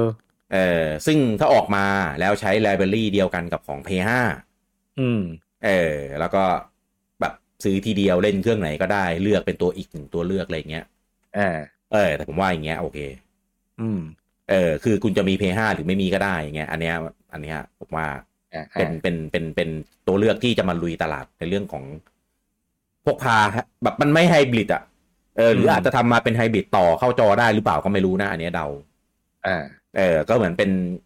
เอ่อ p 5 Series S ประมาณนั้นนะถ้าต่อเข้าเครื่องอะไรเงี้ยนะครับ เออไม่รู้ไม่รู้เขาเขาคิดยังไงเหมือนกันเออแต่ผมว่าผมว่าน่าสน อืม เออน่าสนแล้วก็น่า น่าจะ จะได้รับการตอบรับที่ค่อนข้างโอเค อืม ส่วนพอท่อมันเป็นอุปกรณ์เสริมไง คือ คือคุณไม่มี Play 5ไม่ได้เว้ย ต้องมี เออ คุณ ใช่ คือเกินการที่คุณจะเล่นเพย์พอท่อได้คุณต้องมี Play 5ก่อน แล้วคุณมี Play มี Play 5ก่อน คุณจะอยากได้พอท่อไปทำไม ก็ไปนั่งเล่นหน้าทีวีสิวะ อืม เออ คือเล่นนอกบ้านก็ไม่ได้แบบจะได้ประสบการณ์อะไรที่ดีขนาดนั้นด้วยนะ เออ แล้ว เออ คือ มัน ซึ่งจริง ๆ ถ้าจะซื้อพอท่อคุณก็เล่นบนมือถือก็ได้ไง อ่า ก็ใช่ ซึ่งซึ่งมือถือคุณไม่ต้องซื้อใหม่ด้วยคุณมีอยู่แล้ว เออ เออเพราะฉะนั้นจุดขายอย่างเดียวของพอทัลที่แบบสำหรับผมนะ จุดเดียวที่มันน่าซื้อ คือมันบิวอินจอย Dual Sense มาให้ อ่าใช่ แค่นั้นเลยแค่นั้นเลย เกิดมาเพื่อทำการเชื่อมต่อกับ Play 5เพื่อรีโมทเพย์มาเล่นด้วยจอยของมันเองนะว่าง่าย เออ ๆเออ ซึ่งก็ไม่ได้จำเป็นต้องเสียเงินเฉียดหมื่นปะวะ ใช่ เออ ผมผมเซฟเงินหมื่นหนึ่งไว้แล้วแบบยอมขาดประสบการณ์แฮปติกกับ Adaptive Trigger ไปบ้างก็ได้อะ อันเนี้ยมันเป็นสิ่งที่ผมแบบไม่ได้อยากอยากลองเลยนะ คืออย่างอย่างพวกเออสตรีมเด็ก ROG อะไรอะไรพวกเนี้ยเอ้ยผมยังอยากลองของจริงนะ ยังอยากลองสัมผัสยังอยากแบบอะไรเงี้ยเออแต่แต่แต่พอท่อผมแบบสำหรับผมเองอะผมมองว่าไม่ใช่ไอเนี้ยไม่ไม่ไม่ไม่ใช่สิ่งที่ เราต้องการแน่นอนอะเออ ไม่ใช่เลย คืออย่าง อืม อย่างไอไอสตรีมเด็กเอาจีอะไรผมลองนั่งนึกอยู่ว่า อืม เอ๊ะถ้าผมซื้อมาผมจะใช้งานมันยังไง อืม คือด้วยด้วยปัญหาเรื่องเรื่อง performance เรื่องแบตอะไรเงี้ย ผมก็คิดว่าเฮ้ยผมคงไม่ซื้อมันมาเล่นเกมเกมใหญ่ๆอะ่ะเพราะ อืม ผมผมผมถ้าจะเล่นอย่างนั้น ผมก็เล่นบนคอนโซลจอต่อทีวีดีกว่า อืม เพราะฉะนั้นผมจะซื้อมาเล่นเกมอินดี้ อืม เหรอ กับเงินสามหมื่นเนี่ยนะ ซื้อมาเล่นเกมอินดี้เหรอวะ ซึ่งจริง ๆ มันก็ไม่ถามว่าถ้ามองในแง่ user experience อ่ะมันก็โอเคนะ อืม ใช่ไหมมันก็เหมือนเล่นเกมพกพา แต่ผมก็แบบอ่ะแล้วมันต่างกับซื้อบนสวิตช์ยังไง ก็ไม่ต่าง เออ ข้อดีที่ผมพยายามพยายามหาข้อดีคือหนึ่งซื้อบนสตรีมมันถูกกว่า อ่า อ่า หรือถ้าเราเราเราเป็นสมาชิกเกมพาสอยู่แล้วบางเกมเราเล่นได้ฟรี อืม อืม แล้วมันดีในแง่นั้นไง แล้วคืออ ม ถ้า ถ้าเราซื้อในในในในสตรีมอย่างเงี้ยไลบรารีมันอยู่กับเราไปตลอดไงเราจะเปลี่ยนเครื่องอีกกี่รุ่นแม่งก็ยังเกมก็ยังอยู่กับเรา อืม แต่ซื้อบนสวิตช์ก็ยังไม่มีอะไรการันตีนะว่าเปลี่ยนเจนแล้วแม่งเกมพวกนี้มันจะยังไปต่อกับกับกับเครื่องใหม่ได้ใช่ไหม คิดว่าไปต่อแหละ แต่ว่าไม่มีสัญญาณอะไรมายืนยันว่าง่าย เออใช่ เออ ผมคือผมก็คิดในแง่เนี้ยนี่คือข้อดี สำหรับผมที่ผมคิดได้สำหรับพวกแฮนด์เฮลพีซีพวกนี้ ๆ แต่ อืม แม่งเกลียดซื้อเครื่องเกือบสามหมื่นเพื่อมาเล่นเกมเอนดี้จริงๆเหรอวะ อ่า นั่นแหละ เออผมก็เลยยังไม่ซื้อไง อืม เอ้ยแต่ถ้าถ้า Xbox จะทำจริงเอออันเนี้ยน่าสนเพราะมันเป็นมันเป็นของ Microsoft เองอะนะ อ่า ใช่ เนี่ยเดี๋ยวถ้าทำจริงก็เดี๋ยวรอดู เราดูว่าจะออกมาเป็นแบบไหน ใช่ใช่ ถึงถึงขนาดกระทั่งออกมาพูดว่าเป็นแบบเทคลิฟเลยนะ คือแบบเป็นก้าวกระโดดที่สำคัญของเทคโนโลยีเลยก็เลยแบบอืม เออ ไม่ไม่รู้ยังไงออกมาเป็นคลาวจบเลย แยก แยกย้าย เออพับเสือเลย อืม อืม นี่เราไม่ได้พูดถึงเรื่อง Nintendo เลยนะ ผมว่าอันเนี้ย มัน อันเนี้ย อันเนี้ย คือละไว้เพราะว่า เอ ไม่ อ ณตอนนี้มันไม่มีสัญญาณอะไรเลยไง มีแต่สัญญาณลบอะ ไม่ไม่ใช่สัญ คือคือคืออย่างนี้ ไอ้ที่เราพูดกันเนี่ย นี่คือ เออ เรากำลังมองสถานการณ์ปัจจุบัน แล้วก็เรามองไปที่ในอนาคตข้างหน้าไง ใช่ไหมแต่ เออ Nintendo ตอนเนี้ยมันเหมือนมันไม่มีความเคลื่อนไหวอะไรเลยอะ คือสวิตช์มันไม่มีอะไรให้เราพูดถึงแล้วเราพูดกันไปจนไม่รู้จะพูดอะไรแล้วอะ ม ใช่ไหมแต่ว่า ใช่ เนี่ย Nintendo มันยังไม่เปิดเผยอะไรใหม่ๆ มา เราก็เลยฟันธงไม่ได้ว่า เพราะเราไม่รู้ว่าเขาจะไปเวรไหนอ่ะมันก็เลยไม่รู้จะเทียบกันยังไงอ่ะ เอาซะหน่อยไหม กาวกันหน่อยกาวกันห เอ น่อย อผมคิดว่ายังไงก็ยังคงยึดแนวทางนี้อยู่แน่นอน อืม เออก็คือจะต่อยอดจากสวิชเนี่ย เพราะว่าตลาดนี้อุตสาห์สร้างมาตั้งใหญ่โต อืม อ่า ยังไงก็คงจะมาอะไรอะไรนะ คาดหวังว่าจะมากอบโกยในตลาดเดิม อืม เออ แต่มาแบบไหนเนี้ย อันเนี้ยผมเดาเดาไม่ถูก อืม แต่ผมคิดว่าคงไม่น่าแค่เอ่ออัปเกรดฮาร์ดแวร์อย่างเดียว ครับ เออตามนิสัยของ Nintendo เนี่ยเขาต้องมีอะไรสักอย่างที่แบบ คือคือยิ่งยิ่งทำให้ยิ่งตลาดเนี้ย มีคนอื่นพยายามจะมากินส่วนแบ่งเนี่ย ยิ่งต้องพยายามหาทางฉีก แล้วคนอื่นเนี่ย เรียกว่ามาแบบก๊อปกันดื้อๆเลยอ่ะ อ่า ใช่ อืม คือกะมามาถึงเลยอะในตลาดเนี้ยด้วย อืม ด้วยการเอาเอาอ่าฮาร์ดแวร์เข้ามาข่ม อ่า เออ คือเป็ แล้ น วก็ โปรดักในลักษณะแบบเดียวกันน่ะ ใช่ ใช้งานทำงานได้เหมือนกัน ใช่ ในประสิทธิภาพที่ดีกว่า อ่า โอเคราคาก็สูงสูงมากกว่าเยอะด้วยละเพียงแต่ว่า อืม มันก็คือเรียกว่าเป็นโปรดักลักษณะเดียวกันเปียบเลยอะ ใช่ ไม่มีความแตกต่างเลยอะ เนเจอร์เดียวกันคาแรคเตอร์เดียวกันเพียงแค่ว่า อืม ไฮเปอร์ฟอร์มานซ์ เออ เออซึ่งซึ่งโอเค อันเนี้ยมองได้ว่าเขาอาจจะแบบไปกินตลาดแบบส่วนบนไฮเอ็นราคา อืม แพงอะไรอย่างนี้ อืม เออของปู่เนี่ย ก็ก็ยังไม่ได้ถึงเลเวลนั้นในเจนปัจจุบันนะ แต่ในเจนต่อไปเนี่ย ยังไงอะฮาร์ดแวร์ก็ต้องมีเปอร์ฟอร์มานซ์ที่ดีขึ้น มัน เออ เลี่ยงไม่ได้ ใช่ มันเลี่ยงไม่ได้ แต่ว่า เพราะถ้า performance ไม่เพิ่มขึ้นคอนเทนต์ใหม่ ๆ มันก็จะมาลงไม่ได้ ใช่ อืม ซึ่งเจนต่อไปเนี่ย ก็ขึ้นอยู่ว่าปู่เนี่ย จะอัปเกรดไฮแบบเพอร์ฟอร์มนซ์ของตัวเองให้ไปอยู่ในจุดไหน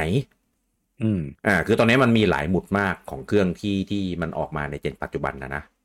ครับ เออ ซึ่งผมคิดว่าแนวทางไฮเปอร์ฟอร์มนซ์เนี่ยไม่ใช่แนวทางที่ปู่ถนัดอยู่แล้ว อืม เออ ปู่ก็อาจจะแบบอัปเกรดขึ้นมาในระดับหนึ่งแต่มีอย่างอื่นชดเชย ให้รู้สึกว่ายังตอบโจทย์ ทั้งเรื่องของแบตเตอรี่ไลฟ์ทั้งเรื่องของเปอร์ฟอร์มานซ์ที่ดีขึ้น แล้วก็ฟีเจอร์ต่างๆ ที่จะมาตอบโจทย์ให้ผู้เล่นอะไรอย่างเงี้ยเออซึ่งไอ้พวกเนี้ยเราไม่รู้หรอก อืม แต่ที่สำคัญคือใส่พวกนั้นมา ยังไงราคาคือขยับขึ้นแน่นอน อืม เออซึ่งขยับขึ้นเนี่ยก็จะทำให้ทำให้เซอร์เคิลปู่อะไปแตะแตะตลาดบนเยอะขึ้น อืม เออไอแตะแตะเหลื่อมๆเนี่ยไม่รู้ว่าจะไปแตะหรือไปเหลื่อมมากขนาดไหน อืม ยิ่งแตะเยอะเหลื่อมเยอะก็จะโดนเขาเตะมา เพราะว่าไม่มีทางสู้ได้แน่นอน อืม เออแล้วพวกนั้นนะเขาพร้อมที่จะออกฮาร์ดแวร์รุ่นต่อไปมา มาถล่มได้เสมอ ครับ เออยิ่งโดนงั้นก็คือยิ่งเละปู่คือต้องแบบทำกันบ้านมาดีมาก อืม ๆเออต้อง forecast แบบระดับ 5 ปีต่อต่อๆไปอ่ะ อืม เออคือคือถ้าถ้า forecast ห้าปีแล้วสามารถแบบ ทำตลาดได้ผมว่ารอด อืมอืม เออ แต่ถ้าแบบ พอแคสมาแล้วพลาดตั้งแต่ปีแรกนะ เสร็จเลยมันตอน 3DS อ่ะ อืม เออ คือต้องทำอะไรสักอย่าง อืม ก็ อืม เราคาดเดาได้ได้เท่าที่ที่ที่มันมีอยู่ในอยู่ในสายตาเราในตอนเนี้ย อ่า เออไอที่บียอนจากนั้นน่ะ มันเป็น โอ้โห เราคาดไม่ได้อ่ะเออ ไม่ไม่มีทางรู้เลยอย่าง มันไม่มีสัญญาณอะไรเลยไง ใช่ใช่ มันไม่มีสัญญาณ มันไม่มีการ announcement ไม่มีการ เอ่อ หรือแม้กระทั่งวงการลีกเองก็ตามเงี้ย ก็ อืม ไม่ได้มีเรื่องนี้มาให้เราแบบเข้าใจและเห็นภาพหนึ่งถึงทิศทางแนวทางต่อไปของเครื่องเจนเจนเจน อ่า เจนหน้า คือจ เลยอะ ริงๆ ถ้าเทียบถ้าเทียบกับข่าวลีกยุคเจนก่อนๆนะนะ ยุคนี้ตอนณตอนเนี้ยลีกเกี่ยวกับเครื่องรุ่นใหม่ของนินมีแค่อะไร backward compatibility ช่วงขาย เออ เออ ช่วงขายก็แบบ เฮ้ย เออ มันมันไม่ได้ทำให้เราเห็นภาพของของเครื่องอะ ซึ่งมัน backward เจอ compatible มันเป็นอะไรที่แบบ เฮ้ย แม่งฟีเจอร์พื้นฐานควรจะมีอยู่แล้วไม่ต้องลีกหรอก มันควรจะมี ถ้าไม่มีก็ต้องโดนด่า เออ นะเจ๊งๆไปเถอะ เออ ผมบอก อะไร เลย เออ เจ๊งจริง เพราะว่าตัวเอง เออ ก็ผลักดันตลาดดิจิทัลเยอะเหมือนกัน อืม แต่พอผลักดันตลาดดิจิตอลพอเปลี่ยนเจนแล้วก็ก็คือไงทิ้งไลบรารีอย่างเงี้ยเหรอ โอ้ยอย่างงี้แม่งน่าด่า เจ๋ง เอาตังค์กูคืนมา เจ๊งแน่นอนแล้วก็เจนต่อไปผมแม่งจะไม่มั่นใจในเรื่องของการซื้อดิจิตอลแน่ๆหรือไม่ก็ซื้อไปแต่ก็แบบซื้อแบบซื้อไปปงไปอะว่าวันหนึ่งแม่ง เอ จะแบบ อเออ ไม่ได้ไม่ได้แล้วอะไรเงี้ย อืม ซึ่งการการรักษาไลบรารีไว้อะมันเป็นสิ่งดีในการเอาไปต่อยอดในเครื่องเจนต่อไป ใช่ มัน มันจูงใจให้คนซื้อเครื่องใหม่นะ อ่าเพราะเครื่องออกมาแล้ว อีโคซิสเต็มอย่างหนึ่งอ่ะ เหมือนทุกวันนี้ทำไมผมยังต้องใช้ iPhone อยู่ อ่าใช่ใช่ ทุกสิ่งทุกอย่างผมอยู่ในนั้น ถูก ผม ต้อง จะซื้อแท็บเล็ตผมก็ไปซื้อยี่ห้ออื่นไม่ได้ ต้องซื้อ iPad เพราะ เออ ทุกอย่างผมอยู่ในนั้น ใช่ใช่แบบเดียวกันเลย เออ เหมือนที่ Microsoft ออก Xbox Series X Series S แล้วก็ใช้ไลบรารีเดียวกันกับ Xbox One กับไอพวกวัน เอ เอ อ ออะไรเงี้ย Play 5เนี่ยก็ใช้ไลบรารีของ Play 4 ใช่ มันเป็นคือปัจจุบัน อันเนี้ยคือผมกำลังจะพูดต่อยคุณกี้นี่แหละว่า อืม ถ้าถามผมว่าคิดว่าปู่ทำอะไรต่อไปอ่ะ ผมตอบไม่ได้ เออ ผมพูดได้แค่ว่า ผมอยากให้นินทำอะไร อ่าอ่า และนิน อ่า ควรจะทำอะไร เออ อย่างเงี้ยพอพูดได้เนี่ย ใช่ กำลังจะ ใช่ พูด ใช่ ว่า อย่างไอเรื่องเรื่องไลบรารีเรื่อง backward compatible เนี่ยเป็นสิ่งหนึ่งที่คิดว่าอยากให้ทำอ่ะ แล้วก็คิดว่าควรจะต้องทำ อืม เพราะว่าปัจจุบันน่ะเทคโนโลยีมันไปไกลแล้วอ่ะ คือ perception ความต้องการของผู้บริโภคมันเป็นอย่างนั้นไปแล้ว อ่าใช่ คือแบบ เฮ้ย ผมไม่อยากต้องมาซื้อเกมใหม่ทุกรอบทุกรอบทุกเจนน่ะ จริง เกมเดิมนะ ผมไม่อยากต้องมาซื้อซ้ำแล้ว ไม่ใช่เรื่องอ่ะ อืม แล้วแล้วยิ่งโดยเฉพาะ Microsoft แม่งนำเสนออะไรที่ดีไปกว่านั้นอีก มันไม่ อ่า ใช่แค่คุณเอาไลบรารีเดิมมา อ่า มาเล่นบนเครื่องใหม่ได้เท่านั้น อ่า เกมเดิมอ่ะ เอามาเล่นบนเครื่องใหม่อ่ะ แม่งดีกว่าเดิมด้วย ใช้แบบฮาร์ดแวร์อัปเกรด ใช้ฮาร์ดแวร์อัปเกรดให้หรือบางเกมเป็น เขาเรียกว่าไง รีมาสเตอร์ให้ อ่า ฟรีอ่ะ อ่าใช่ เอ ใช่ อ เอาเวอร์ชันรีมาสเตอร์คือเหมือนกับว่าคุณซื้อเกมเวอร์ชันออริจินอลอ่ะ ม แต่พอเมื่อเมื่อเมื่อเดฟรีมาสเตอร์เกมนั้นน่ะ อืม เขาให้คุณเล่นเวอร์ชันรีมาสเตอร์ต่อไปฟรีๆเลยนะ ไม่ต้องไปซื้อใหม่ อืม เนี่ย Microsoft ทำอย่างนั้นไปถึงขั้นนั้นเลยนะ ก็คือการออ t ติมิซ์นั่นแหละ ใช่ เพราะฉะนั้น อ่า แบบ เฮ้ย ท่านนินยังจะมาแบบไม่มี backward compatible ผมว่ามันไม่ได้แล้วอ่ะ มันตกยุคไปมากๆ มันไม่มันไม่ตอบโจทย์ความต้องการของลูกค้าแล้วอ่ะ อืม มันมันคือมันคือเรื่องพื้นฐานที่ลูกค้าต้องการนะว่าคุณต้องมีอ่ะ เออ เออ มันไม่มีนี่แบบด่าจริงๆอะ ไม่เห็นเหตุผลอะไรที่จะไม่ทำอ่ะ อืม นอกจากโคตรเง่าเลย ใช่ เออคือทำมีแต่ข้อดี ทุกอย่าง เออ ไม่ไม่ไม่ไม่เห็นข้อเสียอะไรเลยอ่ะ อืมอืม เออ นั่นแหละก็มีอาจจะต้องแบบเรื่องของการเมนเทน เออเรื่องของสโตเรื่องของอะไรเงี้ยให้แบบเกมมันยังแบบสามารถอยู่โหลดได้ แล้วก็ถ้าใช้ของฮาร์ดแวร์อัลติมิซ์แบบเดียวกันสูตรเดียวกันกับของ Xbox อืม อันเนี้ยยิ่งเสริงเพิ่มความมั่นความมั่นใจให้กับแบบคนที่ซื้อว่าเออถ้าคุณซื้อฮาร์ดแวร์ตัวนี้นะ คุณจะได้เล่นเกมเดิมใน performance ที่ดีขึ้น อืม โดยที่แบบไม่ต้องทำอะไรฮาร์ดแวร์ทำให้นะจ๊ะอะไรอย่างเงี้ย อืม เออโอ้ดีจะตายคนแฮปปี้มีความสุขซื้อเครื่องมา ใช่ คุณมีเกมในช็อปให้เลือกซื้อเยอะแยะมากมาย สมมติ สมมติอ่ะเจนของ Switch เนี่ย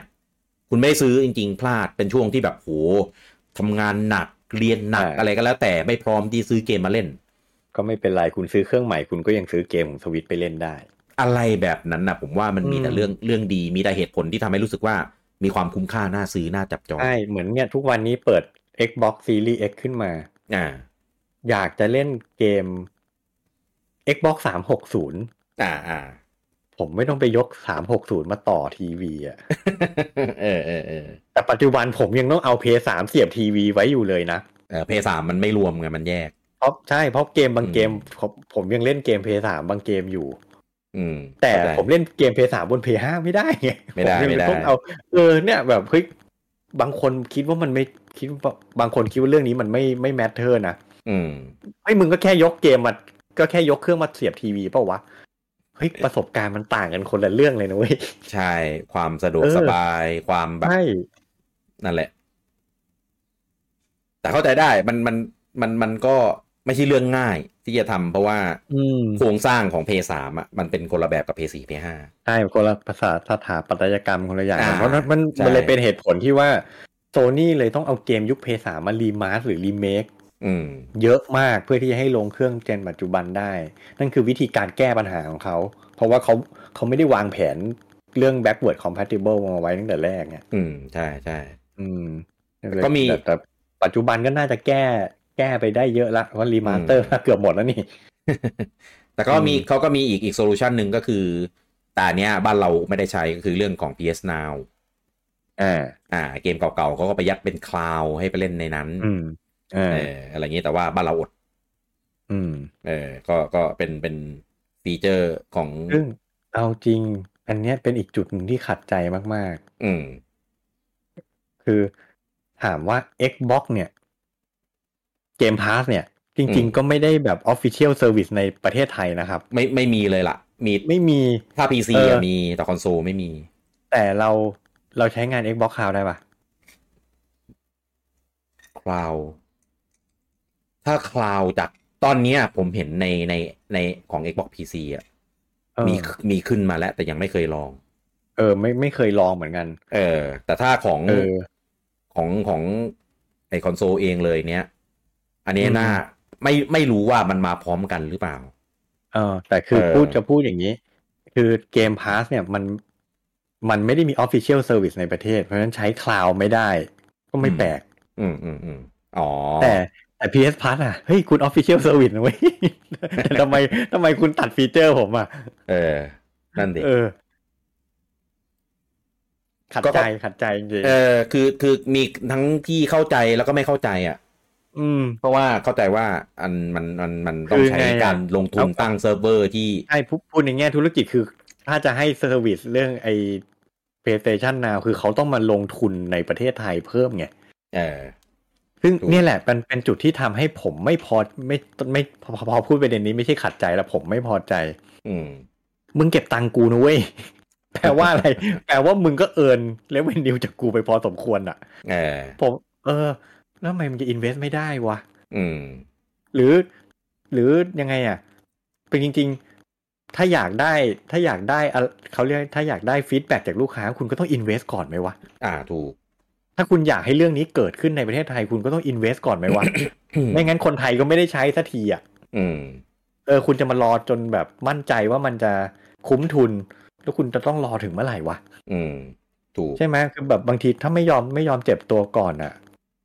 คือปัจจุบันเนี่ยคนไทยอ่ะแม้แม้กันผมยกตัวอย่างคุณกี้เลยก็ได้คุณกี้พูดตลอด ว่าคุณกี้ไม่เล่นคลาวด์ อืม เพราะอะไรเพราะอะไร อ๋อ อันนี้ถามใช่ไหม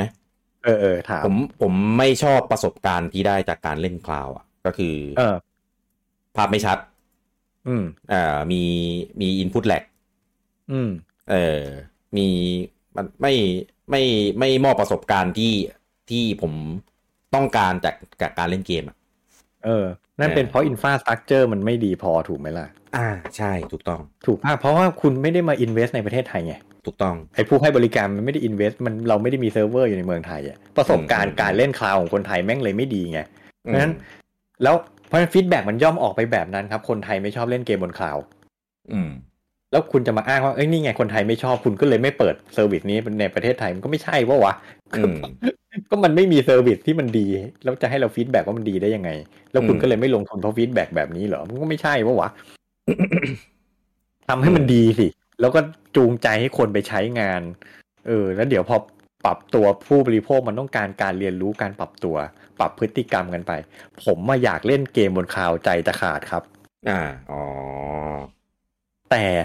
ทุกวันนี้ผมก็ดันทุลังเอาแค่รีโมทเพย์ก็รู้ๆกันอยู่ขนาดรีโมทเพย์ต่อ Wi-Fi ที่บ้านแล้วนั่งเล่นในบ้านตัวเองแท้ๆแม่งยังกระตุกเลย เมื่อคราวไม่ต้องพูดถึงแต่ถามว่าอยากไหมผมอยากมากเลยนะ อ่า เออ นั่นแหละแล้วผมถึงแบบเฮ้ยเมื่อไหร่จะมีให้เล่น แล้วทั้งเนี่ยในเมื่อโซนี่แม่งมี Official Service ในประเทศไทยทำไมไม่ไม่ไม่ลงทุนให้เราใช้กัน อืม ขัดใจจริง ๆ อืม ผมว่า ซึ่งซึ่งผู้เอาเอาเอาคุณกี้ก่อนคุณกี้ก่อน เออผมผมว่าคือคือด้วยความที่มาร์มาร์เก็ตของเราเนี่ยมันไม่ได้อยู่ในเทียร์เทียร์หนึ่ง อืม เออเขามีการจัดเทียร์นะ ว่า อืม อ่าเวลามีของมีอะไรเงี้ยจะไปลงที่แบบเทียร์หนึ่งก่อนแล้วก็ค่อยๆลองลองลองลงมา อย่าง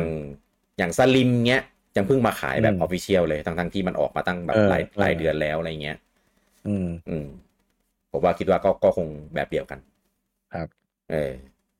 เนี่ยพอพูดถึงเรื่องเซอร์วิสเนี่ยอ่ะอย่างของปู่ กลับมาที่ปู่ต่อ อืม นอกนอกจากเรื่อง backward compatible นั่นคือฟีเจอร์พื้นฐานแล้วเนาะ อื คื ม ผมมองว่าสิ่งที่ปู่ควรจะพัฒนาก็คือเรื่องเซอร์วิส อืม อืม อาจจะ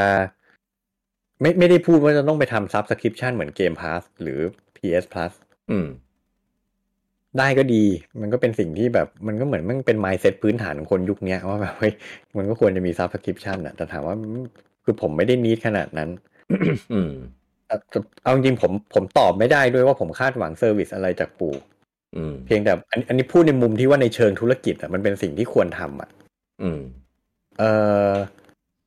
ผมจะพูดว่า ไม่รู้นะ มุมมองของหลาย ๆ บริษัทเอาผมพูดงี้ผมทำงานบริษัทรถอ่ะ อ่า อันนี้เป็นสิ่งหนึ่งที่ลูกค้าอาจจะไม่เคยรู้นะครับ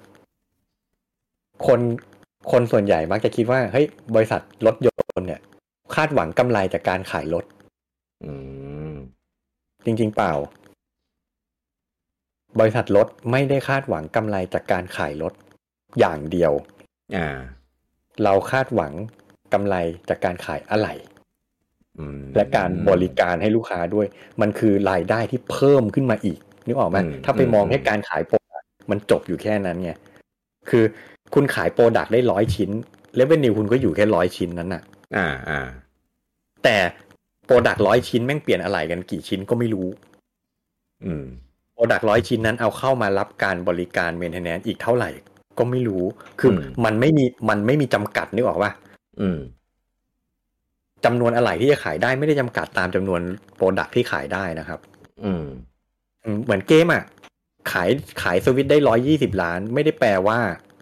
คุณจะขายเกมได้ร้อยี่สิบล้านนะ อืม จริง ๆ คุณอาจจะปัจจุบันมันเป็นไปได้นะ สมมุติ install base ร้อยี่สิบล้าน คุณอาจจะขายซอฟต์แวร์ได้ร้อยสามสิบล้านก็ได้ในทางทฤษฎีมันเป็นไปได้นะ เป็นไปได้ เพราะเครื่องหนึ่งเครื่องมีได้หลายแอคเคาท์แล้วแต่ละแอคเคาท์แม่งซื้อเกมแยกกันไง อ่า ใช่ป่ะเพราะฉะนั้นแบบ ใช่ เฮ้ยมันจะมาคาดหวังแค่ขายเครื่องอย่างเดียวไม่ได้ มัน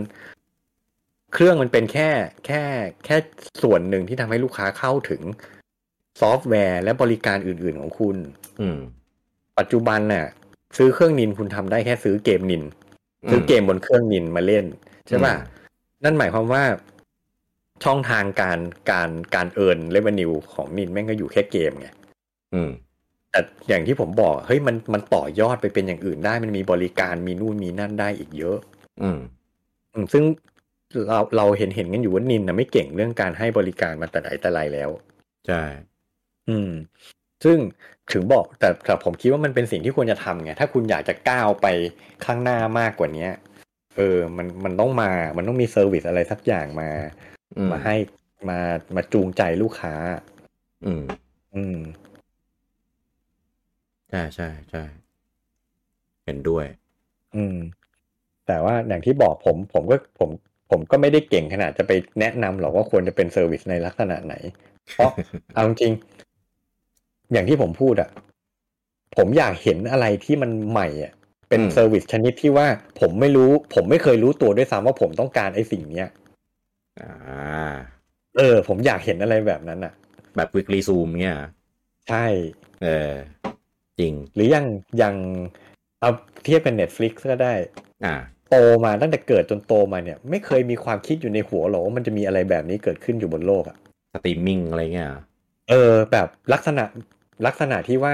จ่ายเงินเหมาเหมาๆไปเลยอ่ะจ่ายเงิน อ่า ค่ารายเดือน แล้วจะดูหนังเท่าไหร่ก็ดูไปเลยอย่างเงี้ยแบบ อืม โอ้เกิดมาไม่เคยคิดว่าจะมีอะไรแบบเนี้ยเออมันคือแบบแล้วมันมันทำให้เรารู้สึกว่าแบบเออนี่สินี่คือสิ่งที่เรา เราควรจะได้รับอะ่ะ แล้วเราไม่ อืม เคยรู้มาก่อนเลยว่าเราต้องการมันอะ่ะ อืมอืม อืม จนกระทั่งเราไม่เคยรู้ตัวจนกระทั่งเรามีมันอะ่ะ อ่า อะไรอย่างเงี้ย เออ อืม ใช่ใช่ใช่ แต่เนี่ยผมผม คือรู้สึกเมื่อก่อนมันจะมีเป็นบริษัทเช่าหนังชื่อซื้อทายาปะ อ่าอ่าซื้อทายา อ่าอ่าอ่าอะไรเงี้ยมันจะมีระบบเหมือนเป็นระบบเมมเบอร์ เป็นระบบแบบเหมาอะไรเงี้ย อ่า คือคือดีเว้ย แต่ว่าบางทีแบบอยากดูหนังเรื่องเนี้ยเฮ้ย อืม เกียดไปว่ะ ใช่ เออ คือ เกียด คือ business มันเป็น business model แบบเดียวกันครับ อ่า แต่การ เป็น implement คนละอย่างเพราะเทคโนโลยีมัน มันซื้อทายามันไม่มีเทคโนโลยีเลยมาช่วยในการนำเสนอคอนเทนต์ไง เออมันเป็นฟิสิกอลอ่ะ ใช่คุณต้องไปคุณต้องไปเอาวิดีโอที่ร้านดูเสร็จคุณต้องไปคืนแลกเรื่องใหม่ใช่ไหม ใช่ จาก ใช่ เน็ตที่คุณนอนอยู่บ้านคุณดูต่อเนื่องไปเลย จาก อ่า ทั้งวันทั้งคืนคุณก็ดูไปเลย ใช่ใช่ เออ แต่ว่าแต่ว่า Netflix ไอไอธุรกิจดั้งเดิมของเขาที่อเมริกา มันก็คือเช่าวิดีโอ ใช่แต่เขามาส่งนะ มาส่ง อ่าม มาคอลเลกเก็บอะไรประมาณเนี้ย อ่าแล้วมันก็ค่อยๆค่อยๆพัฒนามาเรื่อยๆแหละจาก มาเป็น ส่งแบบ Delivery โดยแมนนวลมันก็กลายเป็นว่า Deliver โดยดิจิตอลเทคโนโลยีไปเลย อ่าใช่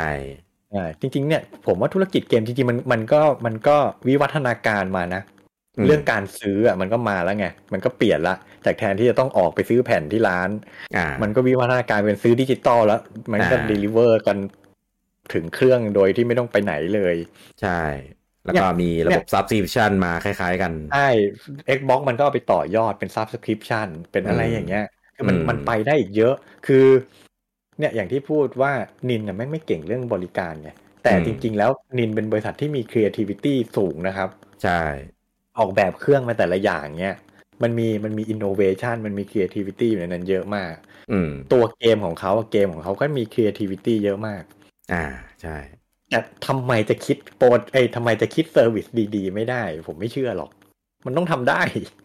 แค่ไม่คิดจะทำไม่เฉยๆแหละ เออที่ผ่านมาแค่ไม่คิดจะทำเท่านั้นแหละ อืม เนี่ย ผมคาดหวังผมอยากเห็น อาจจะไม่คิดจะทำก็เลยไม่มีโน้ตฮาวแล้วก็เลยเหมือนแบบ ไม่ไม่มีความเอ็กซ์เพรสไสด้านนี้เลยอะไรเงี้ย เออ เออ ผมว่ามันมันถึงเวลาที่คุณต้องแบบทำแล้วอะถึงเวลาที่ต้องทำแล้ว เออ ไม่ใช่เริ่มทำนะจริงๆมันเป็นเวลาที่คุณต้องทำไปแล้วด้วยซ้ ใช่ใช่ใช่ ำ ถูก จ ต้อริง งจริงๆนี่ก็ทำไปแล้วแหละแต่เพียงแต่ว่าอาจจะทำเล็กหน่อยน้อยหน่อยางเงี้ย น้อยเออ เออ แต่อย่างหนึ่งที่ไม่คิดว่าจะเห็นแน่ ๆ ก็คือเรื่องของการเอาเกมตัวเองไปลงเครื่องอื่นเหมือนโซนี่เหมือน Microsoft ผมคิดว่าไม่น่าจะเกิดขึ้น ไม่มี ใน ทาง ระยะเวลาอันใกล้นี้ ไม่มีทางเป็นไปไม่ได้ คือ เออ ไม่ไม่ต้องไปลงแพลตฟอร์มคู่แข่งหรอกนะ แค่ลงไปลงพีซีเนี่ย อืม แม่งก็ไม่มีทางได้เห็นละ เออ เออคือก็มีแหละคือเกมของโปเกมอนโปเกมอนคอมพานีอ่ะมันก็เป็นเหมือนแบบ ไม่ได้เป็นบริษัทของ Nintendo โดยตรงอะไรอย่างนี้ใช่ไหม อ่า เออถ้ามันเป็นเวอร์ชันมือถือเป็นอะไรเงี้ยมันก็เป็นอีกอันหนึ่งอะไอ้อย่างเงี้ยมันเป็นไปได้มันปกติอยู่แล้ว อ่า คือ เออ จริง ๆ มันไปสอดคล้องกับไอตอนที่เอาเกมไปลงมือถือใหม่ๆอ่ะ อ่าอ่า ช่วง อ่า ช่วงที่เอาช่วงที่เริ่มเอาเกมไปลงมือถือ ก็มันมีวิสัยทัศน์มาแบบนั้นแหละว่า เอาไปลงเนี่ยเพื่อแบบเหมือนต้องการสร้างสร้าง visibility ให้ลูกค้าเห็นเกมของตัวเองเยอะขึ้น อ่า ใช่ไหม ใช่ใช่ แต่ว่า ใช่ เกมที่เอาไปลงอ่ะมันจะเป็นลักษณะแบบ ไม่เหมือนเกมที่เล่นบนแพลตฟอร์มของนินอ่ะเออ อ่าถูก อ่ามันจะเป็นเกมที่ต่างออกไปเป็นเกมเล็กๆหน่อยอะไรเงี้ย อืม แค่เอาคาแรคเตอร์ไปสร้างความรับรู้ให้คนเฉยๆ ซึ่ง อืม ผมก็เห็นด้วยนะ มันก็มันก็โอเคอ่ะ มันก็ ก็ มัน ดี ก็ยังรักษารักษาแวลูของแพลตฟอร์มตัวเองไว้ได้ อ่า ถูกต้อง มแต่จริงๆสำหรับเรื่องเนี้ย ผมคิดว่านินอาจจะสามารถสามารถเปิดกว้างขึ้นได้อีกนิดนึง อืม ทำคล้ายๆที่ Xbox กำลังจะท อืม ำเอาเกมบางเกมแบบอ่ะ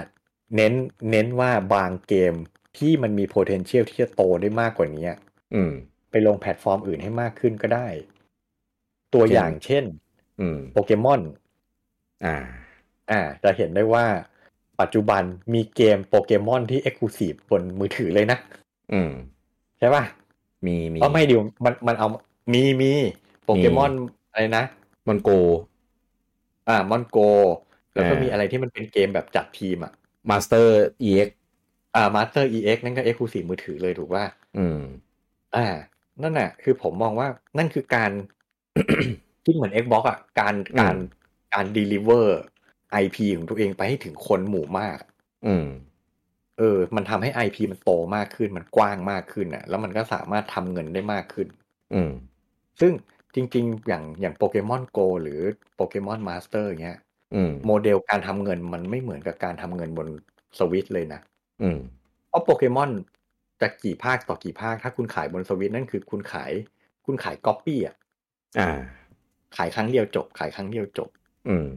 ใช่ไหมแต่พอมาเป็นเนี่ย พอมันเป็นโปเกมอนโกโปเกมอนมาสเตอร์หรือแม้กระทั่งยูไนอ่ะ อ่า นั่นคือเติมเรื่อยๆไงคนเล่นมัน ใช่ เติมเรื่อยๆอ่ะคุณก็ อืม เอินไม่ไม่หยุดอ่ะ อืม เออ ผมว่าเนี่ยมันมันต้องมีบิสเนสแบบเนี้ยบ้างอ่ะ อืม อืมซึ่งทำกับโปเกมอนไปบ้างแล้ว อื นี่ผมไม่รู้ว่ามันจะมีไอพีอื่นที่มันแบบเฮ้ยเหมาะสมก็จะทำแบบนี้อีกหรือเปล่า อืม อืม แต่อาจก็มีความเป็นไปได้ มันอาจจะเห็นอะไรแบบนี้มากขึ้น ผมคิดว่าที่เขาลงมือถืออะเพราะว่าก็ตีเป็นว่ามือถือเนี่ยไม่ใช่คู่แข่งเลย ไม่ใช่ ไม่ได้มี คู่แข่ง เออ ไม่ได้มีอะไรที่แบบมีความแบบเกี่ยวข้องกันกับธุรกิจหลักของเขาเลย อืม แต่ PC เนี่ยมันเหลื่อม อืม เออเขาก็เลยแบบคงคงไม่เอาไป ผมคิดอย่างนี้ อ่า นะ อ่า เออ แต่ว่าผมคิดว่าถ้าวันหนึ่งไปเนี่ยก็คงเอาไอ้ไลน์แบบที่เหลือมันลงมือถือเนี่ยแหละไป อืม อ่าสมมติแบบโปเกมอนยูไนลง PC อะไรเงี้ยโอ้ยมีความเป็นไป อ่า ได้ โอเค เป็นไปได้ เออ อะไรแบบเนี้ย แต่ถ้าเกิดแบบเป็นภาคหลักเลยเนี้ยโปเกมอนภาคที่เป็นแบบ traditional ไปลงเนี้ยผมคิดว่าไม่ไม่น่า อืม เออก็คงยังมีความแบบเป็นใส่แบบรอยตี้ของตัวเองอยู่อะไรเงี้ย อืม เออคือรายได้อะจะจะจะแบบโกยมาได้เท่าไหร่ผมไม่รู้นะ ม เออแต่ผมคิดว่าปู่มองว่าไอ้เทรดอินไม่คุ้ม อืม โดยเฉพาะในระยะยาวนี่คือแบบเห็นผลแน่ๆ อืม เพราะว่า เพราะว่าตลาดตลาด PC มันที่เราพูดแหละตลาด PC กับปู่กับกับโซนี่อ่ะความเชื่อมโยงกันอะไรเงี้ย มันห่างระยะมันห่างกันกว่ามาก อืม มันเลยทำให้แบบคอนโซลของปู่หรือเกมของปู่เนี่ยมันยังสามารถ stand out ที่ฉีกแนวไปจาก PC ได้อยู่ ครับ เออแต่ถามว่าไหร่ปู่เอาเกมตัวเองไปลงเนี่ย กลายเป็นว่าปู่ก็เหมือนกันเป็นการยอมรับไกลการแล้วนะว่าเออ PC กับของปู่เนี่ยก็คือเหลื่อมๆกันนะ อืม เออคนก็จะแบบอ้าวงี้ก็เราไม่ต้องซื้อ Nintendo ก็ได้มั้งเออเพราะว่าไม่ได้เป็นเครื่องทางเลือกแล้วนี่ อืม เออเกมก็มาลงเหมือนกัน อะไรแบบเนี้ย ครับ เออ ก็ก็ ใจแต่แต่ถามใจผมนะ ผมไม่อยากให้ลง อืม ผมเป็นรอย ตี้เป็นเป็น